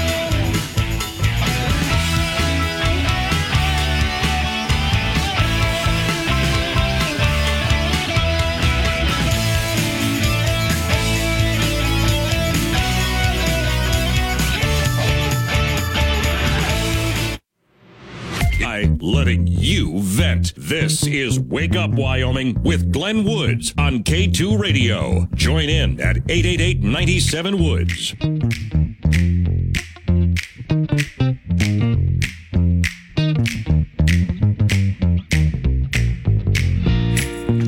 Thirty-six the time. Wake up, Wyoming. Back to open phones we go. So anything you want to talk about, you can interrupt me. That's fine. Triple eight ninety seven. Woods phone number eight eight eight ninety seven W O O D S. Ladies and gentlemen, uh, the only hit song Al Gore thinks he ever had. You're driving a big car. I come on your radio. I say the end's close. You just say no. I say it's global warming, but you call me a liar. But this planet's on fire. So here's the latest. We're going to head out of the country quickly. I just got done reading the story where energy prices in general are going to go through the roof, and they don't have to. Going to be over 50% higher, according to some experts, for the course of this winter. Doesn't have to be that way. Keep that in mind come election time, by the way, when you're voting, because it doesn't have to be that way. Headline here Irony. The greenies out there are now praying for a warmer winter to help Germany survive an energy crisis. Oh, that's horrible. Did they put themselves in a bad spot? Well, the story says normally the climate alarmists are convinced that a warm planet can only be bad for us, no matter where or when. I'll pause for just a minute there. What's bugging me when I read that is when you take a look at when the, there has been the most life on this planet, as near as we can tell, life in abundance. It's been when the planet's been warmer and has had more CO2 in the air. And the two don't necessarily go together. This planet has been very warm and there's been very little CO2. This planet has been in an ice age and there was high CO2. So the two don't necessarily go together. But all right, reading on. Yeah, a warmer planet with more CO2 is abundant life. So, anyway, the cult of climate change complains that the summers are too hot and we no longer get cold and snowy winters like we used to. Mild winters, they say, are a climate disaster that will doom us. The warmth is only causing trouble for everything, and there's nothing good about it. We have uh, uh, to cool the planet down. Back to where it was in the 1960s. You know, when we were worried, especially in the 70s, that uh, an ice age was coming? All right, well, sorry says, but now that Germany's energy supply is dangerously low, and the problem is intensifying. Federal Economic Minister of the Green Party, ironically, is desperately scrambling for ways to somehow get the country through the winter. Gas supplies running low. Millions of people will be freezing. They turned off their coal fired power plants, by the way. One way is pleading for Germans to turn uh, the heat in their homes way down so they don't have to, well, just don't heat your home as much, wear a sweater. Remember Jimmy Carter said that back in the 1970s during that energy crisis? And we, in, in the 1970s, we weren't low on energy. That wasn't the problem. Well, maybe you better wear a sweater around the house. Well, that alone won't be enough. The story says now, ironically, they're looking for warmer weather to bail the country out of what could be a crisis, a real crisis, not a fake crisis, a real crisis. If they have a warm winter, like they said was a bad thing, burning less gas and helping the country to avoid untold misery, warming to the rescue. So this minister, who again, he's a member of the Green Party, said if everything goes well in terms of saving gas and we're lucky with the weather, then we have a chance of getting through the winter. See, if only you still had your coal fired power plants up. And, and by the way, while you're at it, open up some more. They, they're turning back on some of their nuclear power plants. Do that too. Here, of course, the story says means if the winter is warm and the cold and snows like winters of the past do not return, then they will be saved. To deal with looming winter energy crises, most countries in Europe are aiming to save 15%. In Germany, however, the government is pushing saving 20% if they have a warmer winter. So there's just what do you do? Pray to the god of winter? I don't know how you do that. Pray to the god of winter, maybe? But here again, this is where this problem was already solved. Since you never know from one year to the next what the weather's going to do because the climate is constantly changing. In fact, I wrote a story, you'll find it on the Wake Up Wyoming website, about where Wyoming has, in Yellowstone, a, I don't want to say a forest is not that many, but a good number of petrified trees. And I was watching a video from a, ge- a geologist in Wyoming at Yellowstone by these petrified trees, talking about what had happened. Before there was such a volcano that we now call Yellowstone, instead, to the west, southwest, there was a row of big volcanoes. And they were spewing out all sorts of ash and stuff like that. And it was a time where the planet was about as warm as we are now. And all of that ash, and which caused mudslides and things like that, then encased the trees. And all of these millions of years later, 50 million years later, those trees are exposed again and they're petrified. All right. It's a really interesting article about how that happened. One of the things I point out in the article 50 million years ago, we had a planet that was about like what it is now as far as warmth. About 100 million years ago, we went through an ice age. And then, about 100 million, I'm sorry, did I say million? 100,000 years ago, we went through an ice age. About 10,000 years ago, that ice age came to a close. However, the current winter time that we have now, that's what's left over from the last ice age. It's still receding, but we went through an ice age. And we're getting back to the kind of warmer temperatures that we had about 50 million years ago. You see how this goes back and forth and back and forth like that? But we had solved this problem since the climate's always changing. We had solved the problem. We invented ways to keep ourselves cool when we wanted to be cooler and warm when we wanted to be warmer. And it's a reliable system. All we have to do, if the temperature is dangerous or even just uncomfortable, well, we can just provide more energy. That's what coal and natural gas and nuclear does. But here are countries like Germany that wanted to get rid of all of that. And now they find that the energy they have is wholly unreliable. Also, in part because they were taking energy, I know, from Russia. But if they had kept on other forms of energy and bought from other people besides just one country like Russia, they wouldn't be in a bad spot right now, would they? Went through yet another summertime where in California they were warning people about charging their electric vehicles and keeping their air conditioning on. So I wonder, there's already, as we get into this winter, the New England states have been warning people about weather shortages, natural gas mainly, they've been warning people about.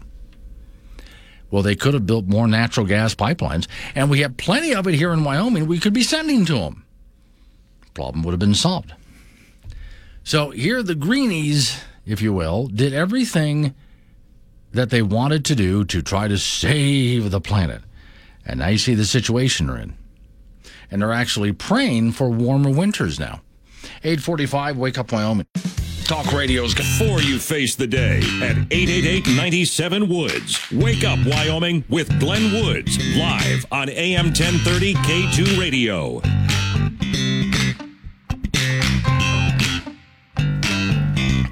848 is the time. It's Wake Up Wyoming. Off we go to talk to Frank Gambino's in the icebox with you there. Speaking of icebox, I was given some uh, meat that I have to bring down to Cheyenne, Wyoming. And I wanted to put it in the freezer, and I realized all I had to do was leave it in my car. Oh yeah, that's nice. What, what Cheyenne doesn't have any meat? N- no, they do. It's just this one was from up in our area that they can't get in Cheyenne. But it's 25 degrees out there. Yeah, so you're fine. If I leave it in my car, I'm good. My car is a freezer, right? You know, Okay, it is it is literally frost on the pumpkin. Yeah, there you go. Okay, so now uh, I came uh, thinking about food for just a minute. I started thinking about uh, food factoids that are true, and we all know it, but maybe we've never said it out loud.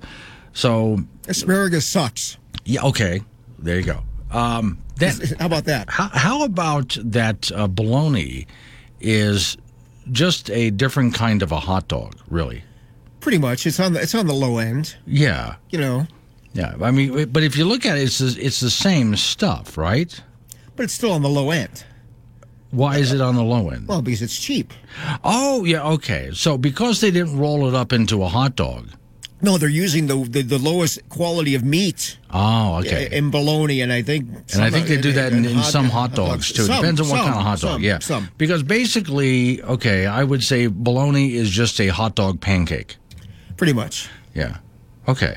So then I start going through other kinds of foods here, and I remember them. You remember when you were a kid in school, and they served you Jello with the um, what, what was it? Uh, carrot slices in it. Did you get that? Yeah, a couple times. I Yeah. I never ate the carrots though. No. What, what what was that supposed to be like? Carrot slaw? Yeah, or, yeah, or something like that. It- You know what? I, I I just don't like any Jello that's green. Yeah. I mean, I just can't. I can't take it. Yeah. I like this one. There, there's a big uh, sandwich. Basically, it's a bacon sandwich, and someone put a piece of lettuce on it, and this guy is writing too much lettuce. Oh. Yeah, so get rid of that. Oh, well, what about B- BLTs? Yeah, see? Okay, now I like this one. There isn't any food. There's just a bunch of ingredients to make food. Oh, okay. Yeah, that, I'll buy that. I you can know. that. If you lick all of the frosting off of a donut, it becomes a healthy bagel. You're welcome. and you can put cream cheese on top of that, and and, and you'll you'll lose Yeah. I and you're all that just fine. Funny how the British conquered so much land looking for spices, but then their food just sucks. now I often thought about that. With all they, they conquered most of the known world. For a while the sun never set on the British Empire. Yes. And in all of that they could never find good food anywhere. Ugh, yuck. Even fish and chips? Hmm. High school volleyball, those regional tournaments statewide will start tomorrow with the state tournament a week from today at the Ford Center in Casper. And our latest and last WyoPreps.com volleyball poll of the season has in 4A, Kelly Walsh 1, Thunder Basin 2, Cody 3, Laramie 4, and Natrona 5. In 3A, Mountain View is rated number 1. Their neighbor down the road, Lyman, is number 2, Wheatland 3, Powell 4, and Douglas 5. Bighorn is rated number 1 in 2A, followed by Wright, Burns, Rocky Mountain, and Kemmerer.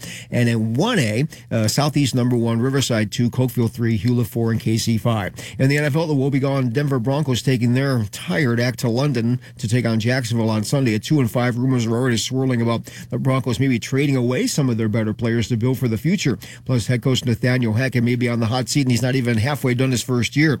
Now, quarterback Russell Wilson will be back in the lineup after missing last week's loss to the New York Jets due to a hamstring injury, and he says, hey, let's play ball. I think that obviously was tough not being out there. I want to, you know, help us win and get and, and uh, get on a hot streak and just get us rolling. You know, I, we have this team that can do that, and so, um, you know, but I, th- I think that, um, you know, how the guys play, how Brett played, we played, he played his butt off. Unfortunately, it didn't work out the way we wanted it to, but um, but everybody just battled, and uh, you know, like I said, we got to focus on this week. That game will start at 7:30 in the morning on Sunday Mountain Time from London. Jacksonville is two and five, and they are favored by two and a half points. The Wyoming Cowboy football team with a long road trip this week to Honolulu to meet Hawaii on Saturday night. Wait a second, road trip? Road trip, road trip to Hawaii. Yeah. And any, any anything that you that that, that where wheels spin, Yes. or you That would you be the go- landing gear. and, and and yeah, that's landing Okay, gear. I'm sorry, You're- I interrupted. Go ahead. You're on, you're on the road. It's a long road trip. Yes, okay. All right, they're going to Hawaii. The Pokes are three and one in Mountain West play, five and three overall, and they're they're in pretty good shape after a 28-14 win over Utah State last Saturday in Laramie. Cowboys on offense with 529 yards of total offense in that game. They ran the ball 50 times for 330 yards, and really all they've really asked a quarterback Andrew Peasley to do is manage the game and not try to win it on his own. Defense was sharp in the last couple of games, especially the point of attack at the line of scrimmage. Hawaii is two and six overall, one and two in league play. Cowboys are favored by 11 and a half points. 10 p.m. kickoff Mountain Time from Honolulu on Saturday. We'll have that for you on K2 Radio in Casper and KOWB in Laramie. I just don't I think- think it's still a road trip if you take a boat.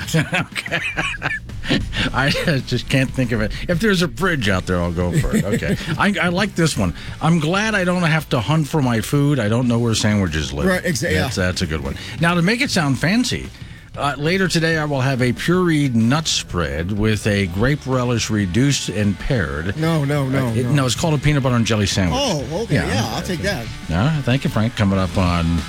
Can't take a road trip to Hawaii. Coming up on some local business we have to take care of. News time after that. Open phones, 888 Woods.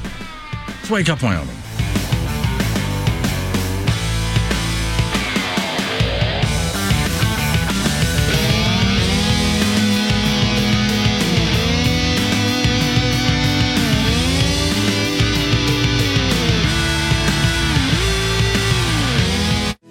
Bills are.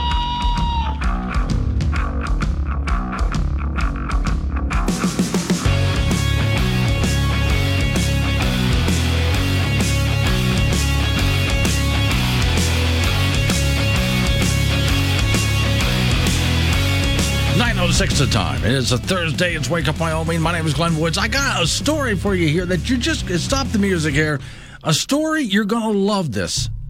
If you're especially someone like me in the Wyoming community or surrounding area, and you're in support of the real energy industry, the one that actually provides reliable energy, then you're gonna love this headline.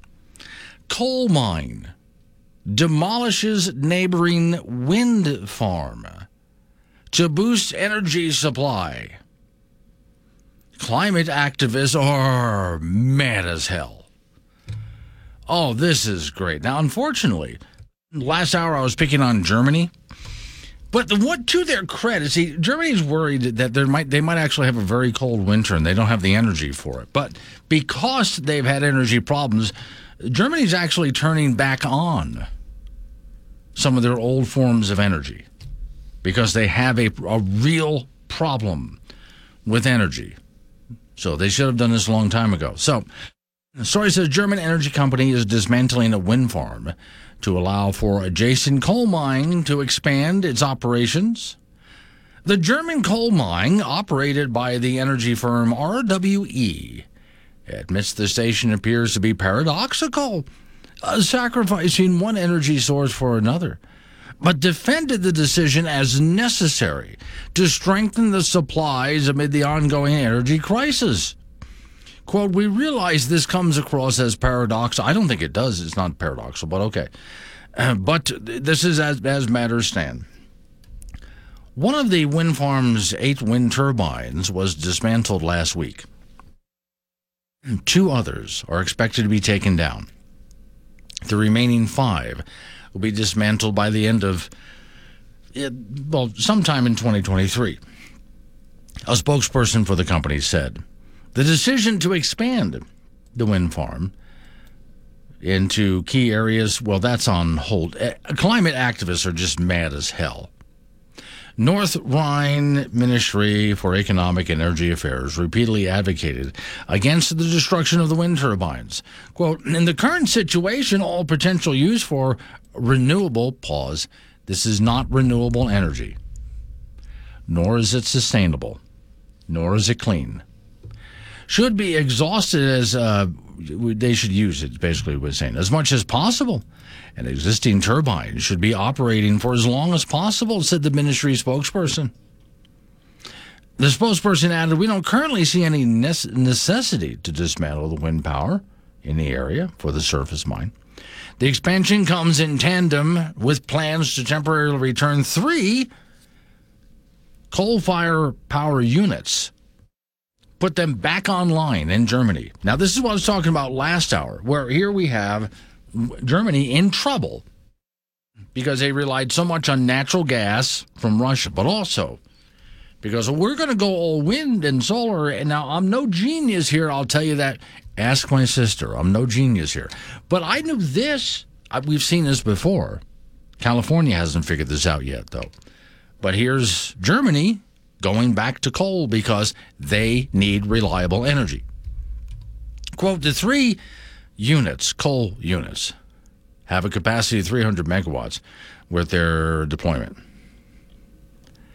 And uh, the remaining turbines will be dismantled. Well, I'm sorry, the story just suddenly jumped on me because an ad loaded here. Uh, with their deployment to continue uh, strengthening the supply, uh, energy supply of Germany during what they are having as an energy crisis, again, which never had to happen. Originally, it was planned the three reserve power units were not to be affected, but now they they're, they're permanently shut down and are being taken down. Germany's cabinet approved the decision to bring back the idle coal units to boost energy supplies. So here, once again, those people, oh, we're going to go all wind and solar. Oh, yeah, we'll use a little bit of natural gas too. And, and then they called that sustainable, but now they're actually worried that if this winter is too cold, people might die. But that's supposed to be sustainable. The expansion also comes right after a legal fight for the disputed land. Turbines at the wind park were constructed more than 20 years ago.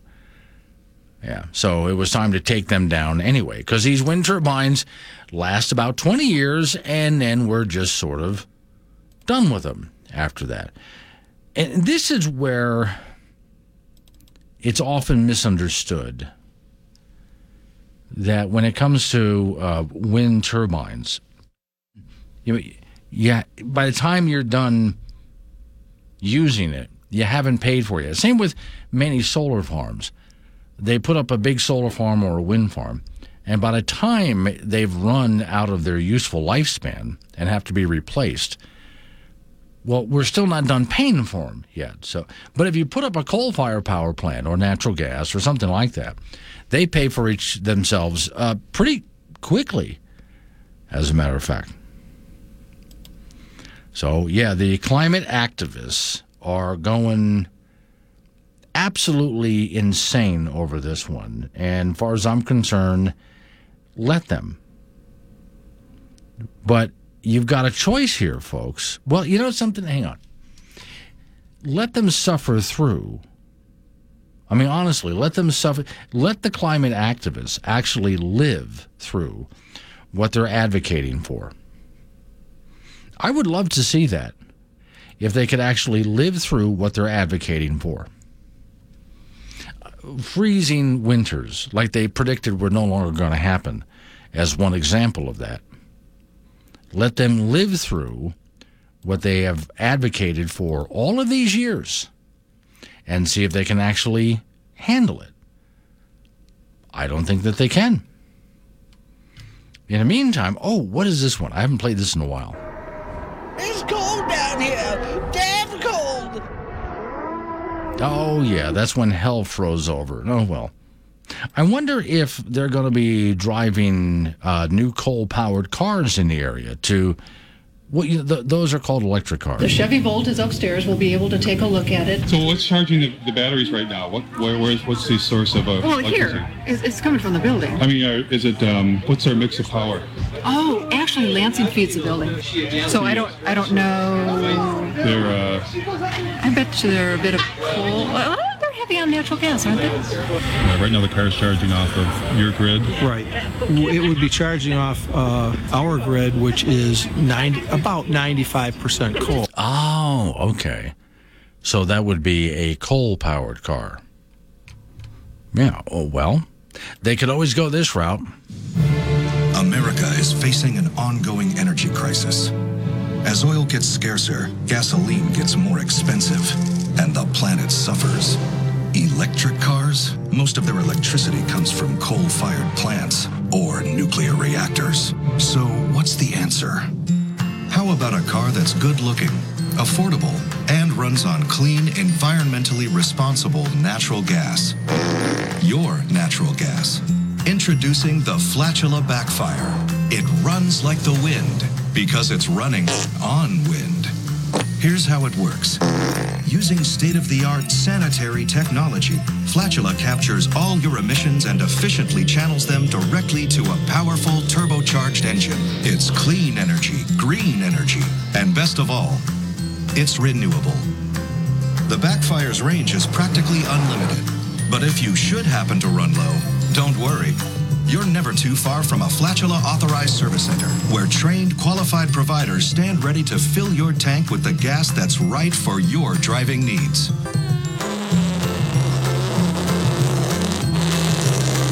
Flatula Backfire. It's not just a smart car, it's the fart car. If I manage to make it through this week, I would like my straitjacket to be black leather and my helmet to sparkle. Thank you. 888 97 Woods or chat with Glenn on the Wake Up Wyoming mobile app from K2 Radio.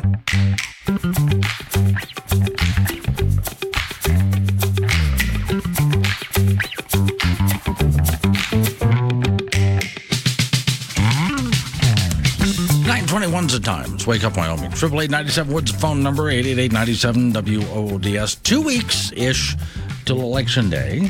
Although you can early vote if you want to go ahead and do that. But remember, this is always the time that I plead with some people. If you have not been paying attention and you don't plan to pay attention, then while you do have a right to vote, please do your country, your community a favor and don't vote because we don't need a bunch of uninformed people showing up and just guessing about what's on the ballot, which is why I don't have a get out the vote campaign every two years. I don't want to grab a bunch of people and load them into buses and vans and take them to the polling place where they're going to stand there with a ballot they've never seen before. I have no idea who the candidates are, no idea who the issues issues are at all, and they're just going to guess. Instead, I have a stay out the vote campaign do your community and do your country a favor and do not get involved because you're not informed.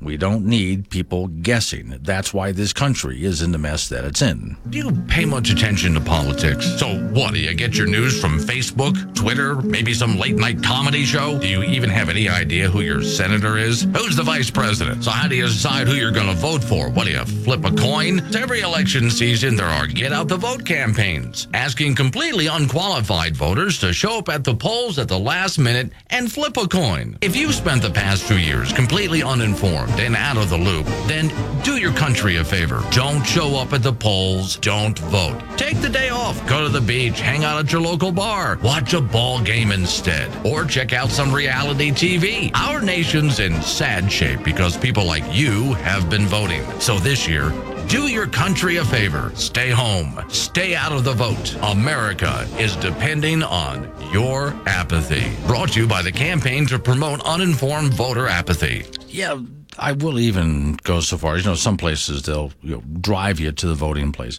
and maybe even buy you lunch afterwards. Well, I'll go ahead and call your boss and make an excuse so you can stay home. And then we'll find out what I can do to get you some like Netflix. And did you want pizza or Chinese? Then you can just spend the day chilling instead of ruining your country. Darling, would you fetch me a beer on the fridge? So, I know everything about the Kardashians, Beyonce, and stuff like that.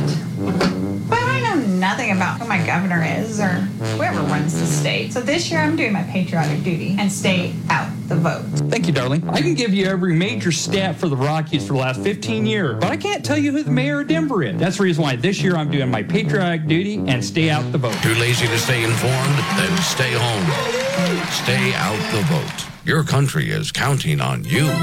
It is your civic duty to not get involved. Oregon sees a pivotal election day. There's a strict gun bill that's on the ballot.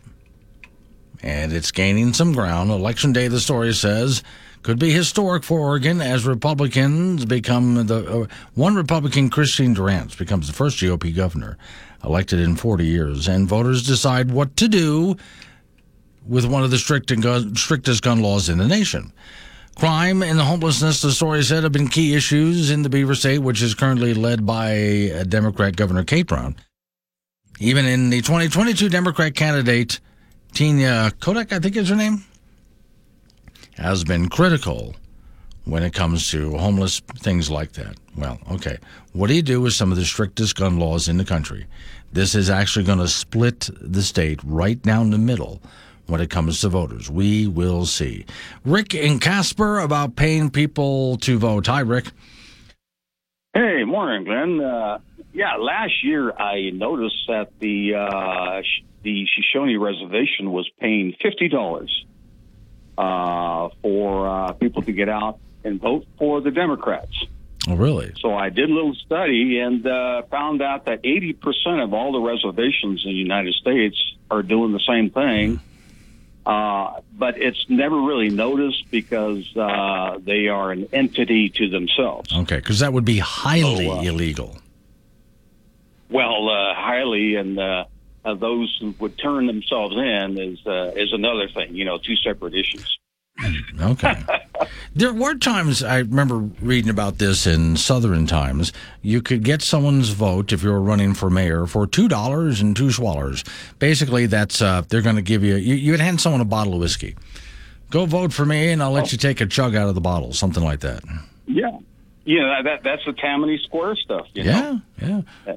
Apparently, the price has gone up to uh, fifty bucks. Is that all someone's vote is worth? Is fifty bucks? Well, put it this way: when you're a, a fresh, brand new voter, you just Yeah. turned eighteen. Yeah, that's a big deal. You know, fifty bucks. Uh, that's that's a good deal. That's hard to come by. Well, and if you just especially on the reservation. Sure. If you just don't care about the election, then that's a good deal. So you're going to pay me 50 bucks just to go walk up to that piece of paper and mark your name. Just kind of scratch it in. That's it and I get 50 bucks? Fine. And they don't care what the results are. They would it, it doesn't bother them at all. No, no, it's uh, you know, and I I can't really blame the reservations because they they kind of were started.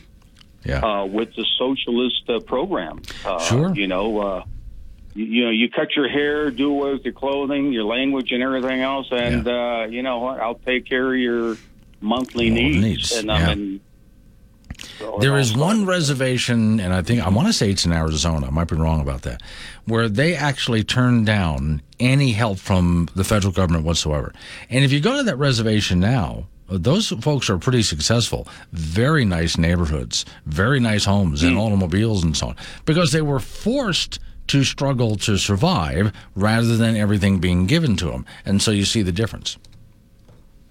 Yeah, also uh, oil, yeah. uh, mineral rights uh, on the reservation. Uh, as long as they're able to get to those, they can Yeah. self be self sufficient. Sure. You know, but uh, if you got a a president like uh, Biden that's uh, hamstringing everyone, including the reservations, even they are upset at. Uh, I think her name is Haaland or something, uh, the energy person now.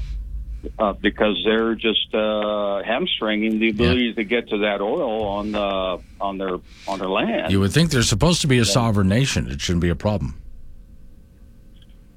Well, yeah, you know what? Sovereign to a point. Yeah. It's always been. All right. Thanks for calling, Rick. Appreciate it. Now, should be their energy, their land. They can do what they want. One of the worst things you can do to somebody, it's been proven over and over and over again, is just hand them everything to cover all of their needs. And you'll find them in more poverty than you could ever imagine. That's one of the worst things you can do to a human being. One of the best things you can do to a human being is force them to struggle to survive. You want to see someone get successful real fast as they realize that their struggling can actually lead to great things? It's been proven time and time again throughout U.S. history, throughout world history. Coming up on 9.30, local news, weather forecast, more open phones, 888 Woods, wake up well.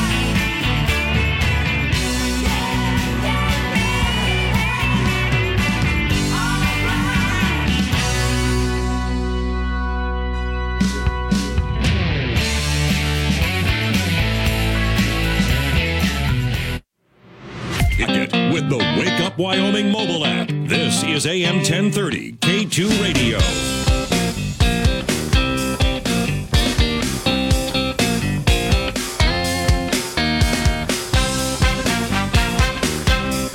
Thirty-six the time. It's Wake Up Wyoming. My name is Glenn Woods. Thanks for joining me. If you missed it earlier this morning, I was really impressed. Elon Musk, who is supposed to, if all goes well, he's supposed to take over Twitter tomorrow. We'll see how it works. I never believe anything's done until it is completely done. Then, then it's done, not beforehand. But he walked into the front door of the offices of Twitter carrying a sink. Because, you know, there's a big freak out going on in Twitter because he's taken over. And he walked in carrying the sink and he said, Let this sink in. So that's really got them in freak out mode, which I think is a great strategy. That means a lot of people who work at Twitter are just going to quit, which means he won't have to fire them. And anybody who's upset that Elon has taken over Twitter and quits was someone that needed to be fired anyway. So good. It's a great strategy. Way to go, Elon. All right. A lot of you people today are lining up to get your morning, I'm not going to call it a coffee. For me, the last time I went to one of those shops, it kind of went like this. Welcome to Coffee Cabana. Our special today is the popular Mocha Mocha Kappa Mocha Kappa. What can I blend for you today? Cup of coffee, please. Uh, I'm sorry? Uh, just, I'm sorry, just a regular size coffee, please. That's all. Oh, uh, I, I guess I don't understand. Uh, what part of that don't you understand? Well, for one, we have several different sizes petite, medio, alto, forte, muy grande, and crescendo. I- uh, all right, I just want a small cup of regular coffee, Wha- please. But I. Okay, look. Point to the cup that's the smallest. Okay, there you go. That's the one. Oh, okay, I see. And what would you like in that? Coffee. And? Just coffee. But we have syrups and powders and toppings and frappalapalattas. Just coffee. Plain old coffee in a freaking cup. Oh, um, Look, okay, take the cup. Perfect. Now, now, hold it under the coffee spout. Good. Now fill it up. There you, there you go. Now, give it to me. that's it? Yes, that's all. Well, how odd. And whatever. How much? Six fifty, sir. Sorry. Um, six fifty. How is this little cup of coffee more expensive than a gallon of gasoline in my car? I didn't even add any frappa, lappa, mocha, crap or whatever to it. Well, sir, the beans are dried on you- solar you know, panels. Never mind.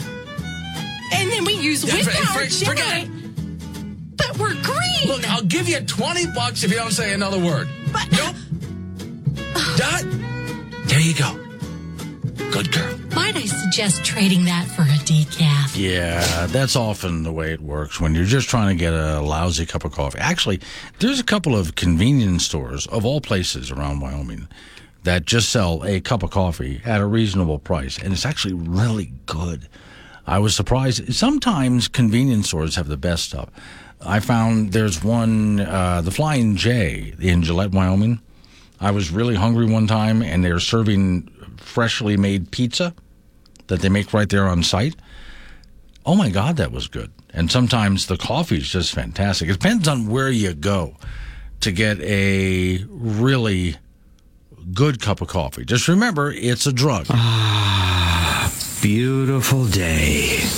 I'd call it perfect, but it's missing something, don't you think? Ah, there it is. This morning just wasn't complete until your first cup of coffee, right? Yeah, there's nothing quite like a steaming cup full of an addictive drug in the morning. I'm Roger, and I'd love to tell you about Horton brand warm addictive brown stuff. Please enjoy this footage of velvety smooth beans, followed by a well shot close up of a hot brown liquid that's brewed by mixing heated water with the roasted, smashed up seeds of a flowering shrub native to southern Africa and tropical Asia. I only showed you that to remind you you desperately need your fix. How could you forget? You see, these small brown seeds are a naturally occurring source of the world's most widely consumed central nervous system stimulant, caffeine. While most brain altering substances are outlawed or at least tightly controlled by the government, this entirely legal psychoactive drug is enjoyed by basically every person you know on a daily basis, completely unrestricted and with zero cultural stigma. In fact, it's openly celebrated by your friends, family, and morning television personalities. Smells so good. I can't wait to add flavors and sweetener to distract from the natural flavor of this thing I claim to love and not be addicted to. I do like it. It's just that two sugars and that hazelnut creamer make it. I'm not addicted. Junkies like him keep me, a harvester of brown seeds, in business. But not just me. Also me, a distributor of overpriced addictive sludge. It also comes in pumpkin flavored if you'd prefer that to the wet cigar boiled asphalt flavor that occurs naturally. I do. Great. That'll be $11. And here's a cup with your name just butchered on it. And realize, of course, this program runs on coffee, so 942 Wake Up Wyoming. Across Wyoming and beyond with the Wake Up Wyoming mobile app. This is AM 1030 K2 Radio.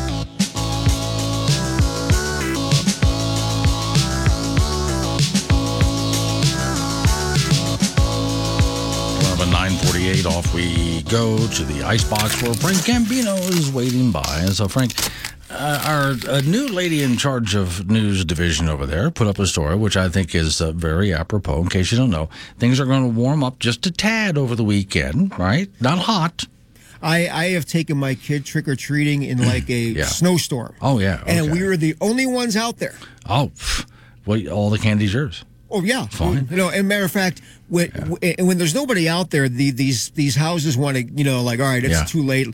Here, just take the whole. Just take. Oh my lord, that's perfect. Yeah. That means the dad tax is rather high. Yeah, so like, Okay. here you can have everything. And just, just, just get. I want to get rid of it. The headline to her story is Don't pack your clothes yet. Warm weekend in Natrona. And the same story was written down in the Laramie County area and other areas that we cover here. And I looked at that and thought, hang on, I think we know the drill for living in Wyoming, especially this time of year. Keep every possibility of clothing in your car because Yes. you never know. Well, yeah, the, in the for the parents' car, yeah, because they're the ones. Yeah. I, I've seen this too, Glenn. Yeah. The kids are out trick or treating, and it's cold. Here are the parents in the car, Uh, you know, going like at idle speed. Yeah. down the, The heater on. idle speed down the street while they while they hit up every house on the block. Yeah, kid, if you want that candy, you're to have to get out in the cold. No, I keep. I, I've seen there's two strategies when it comes to this time of year. Either you keep some extra clothes in your car Oh, yeah. for whatever the weather change might be, because you never know. I mean, I came in this morning all bundled up. It was 25 degrees. And by later on today, I might end up wearing shorts or something like that. You never know. Oh, I mean, absolutely. it can change like that. I, I work football games. Um, Yeah. You know, the, the weather is is for the first half is different from the weather in the second half. Sure. So, but some people see now. While I might carry a little bag with me with a change, some people just layer. Yeah, I, I do that too. Yeah. So they take off their long pants and their shorts underneath. Well, I, I wouldn't go that far. Oh, okay. Now I do know there are pants you can get that unzip at the knee, so you can take half the pants off. And have you seen those? No. Oh, okay. No, they they, they look like regular pants For men?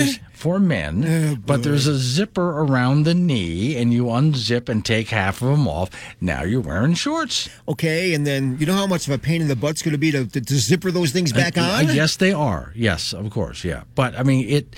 But Frank, it's clever. It, it is. It is. Yeah. Yeah. Okay. Somebody made some money off Yeah, of that. so I think that the best strategy this time of year is just to go for the layered approach. You know, that way as the day goes on, like for example, I have a very, I had a sweater on earlier. I had a heavy coat and a sweater, and my shirt and a t-shirt. You see what I did there? Mm-hmm. Okay.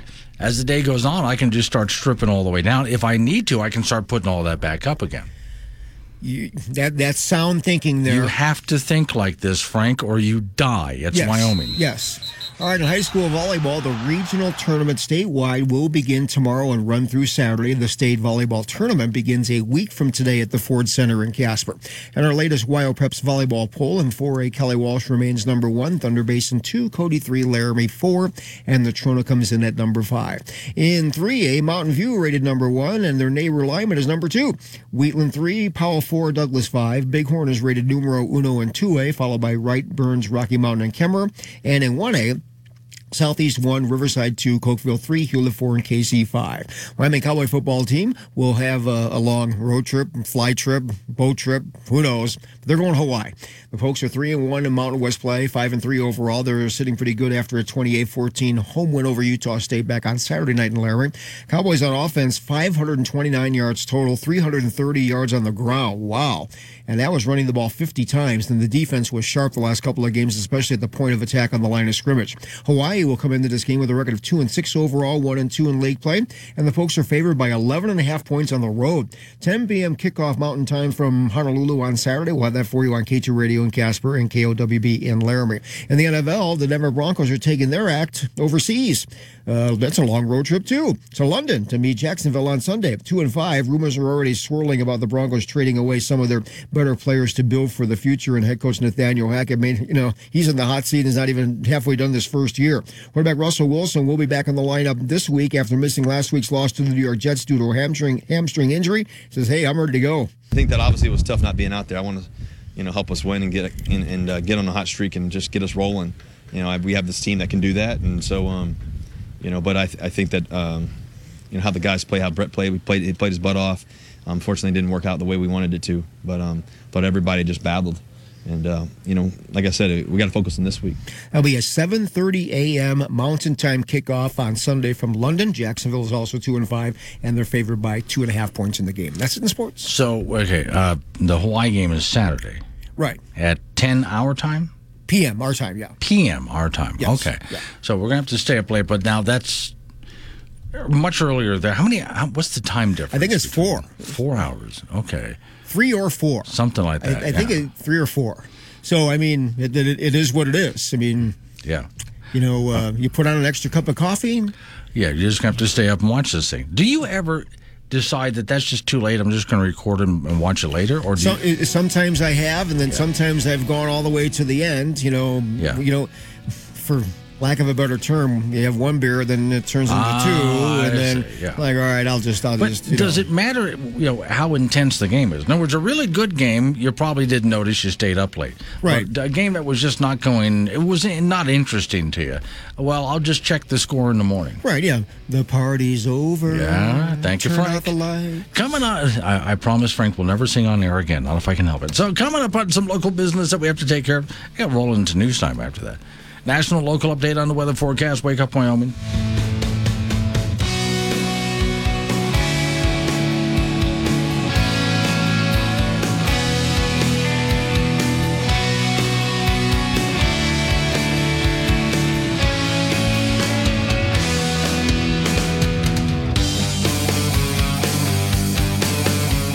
One thing I love about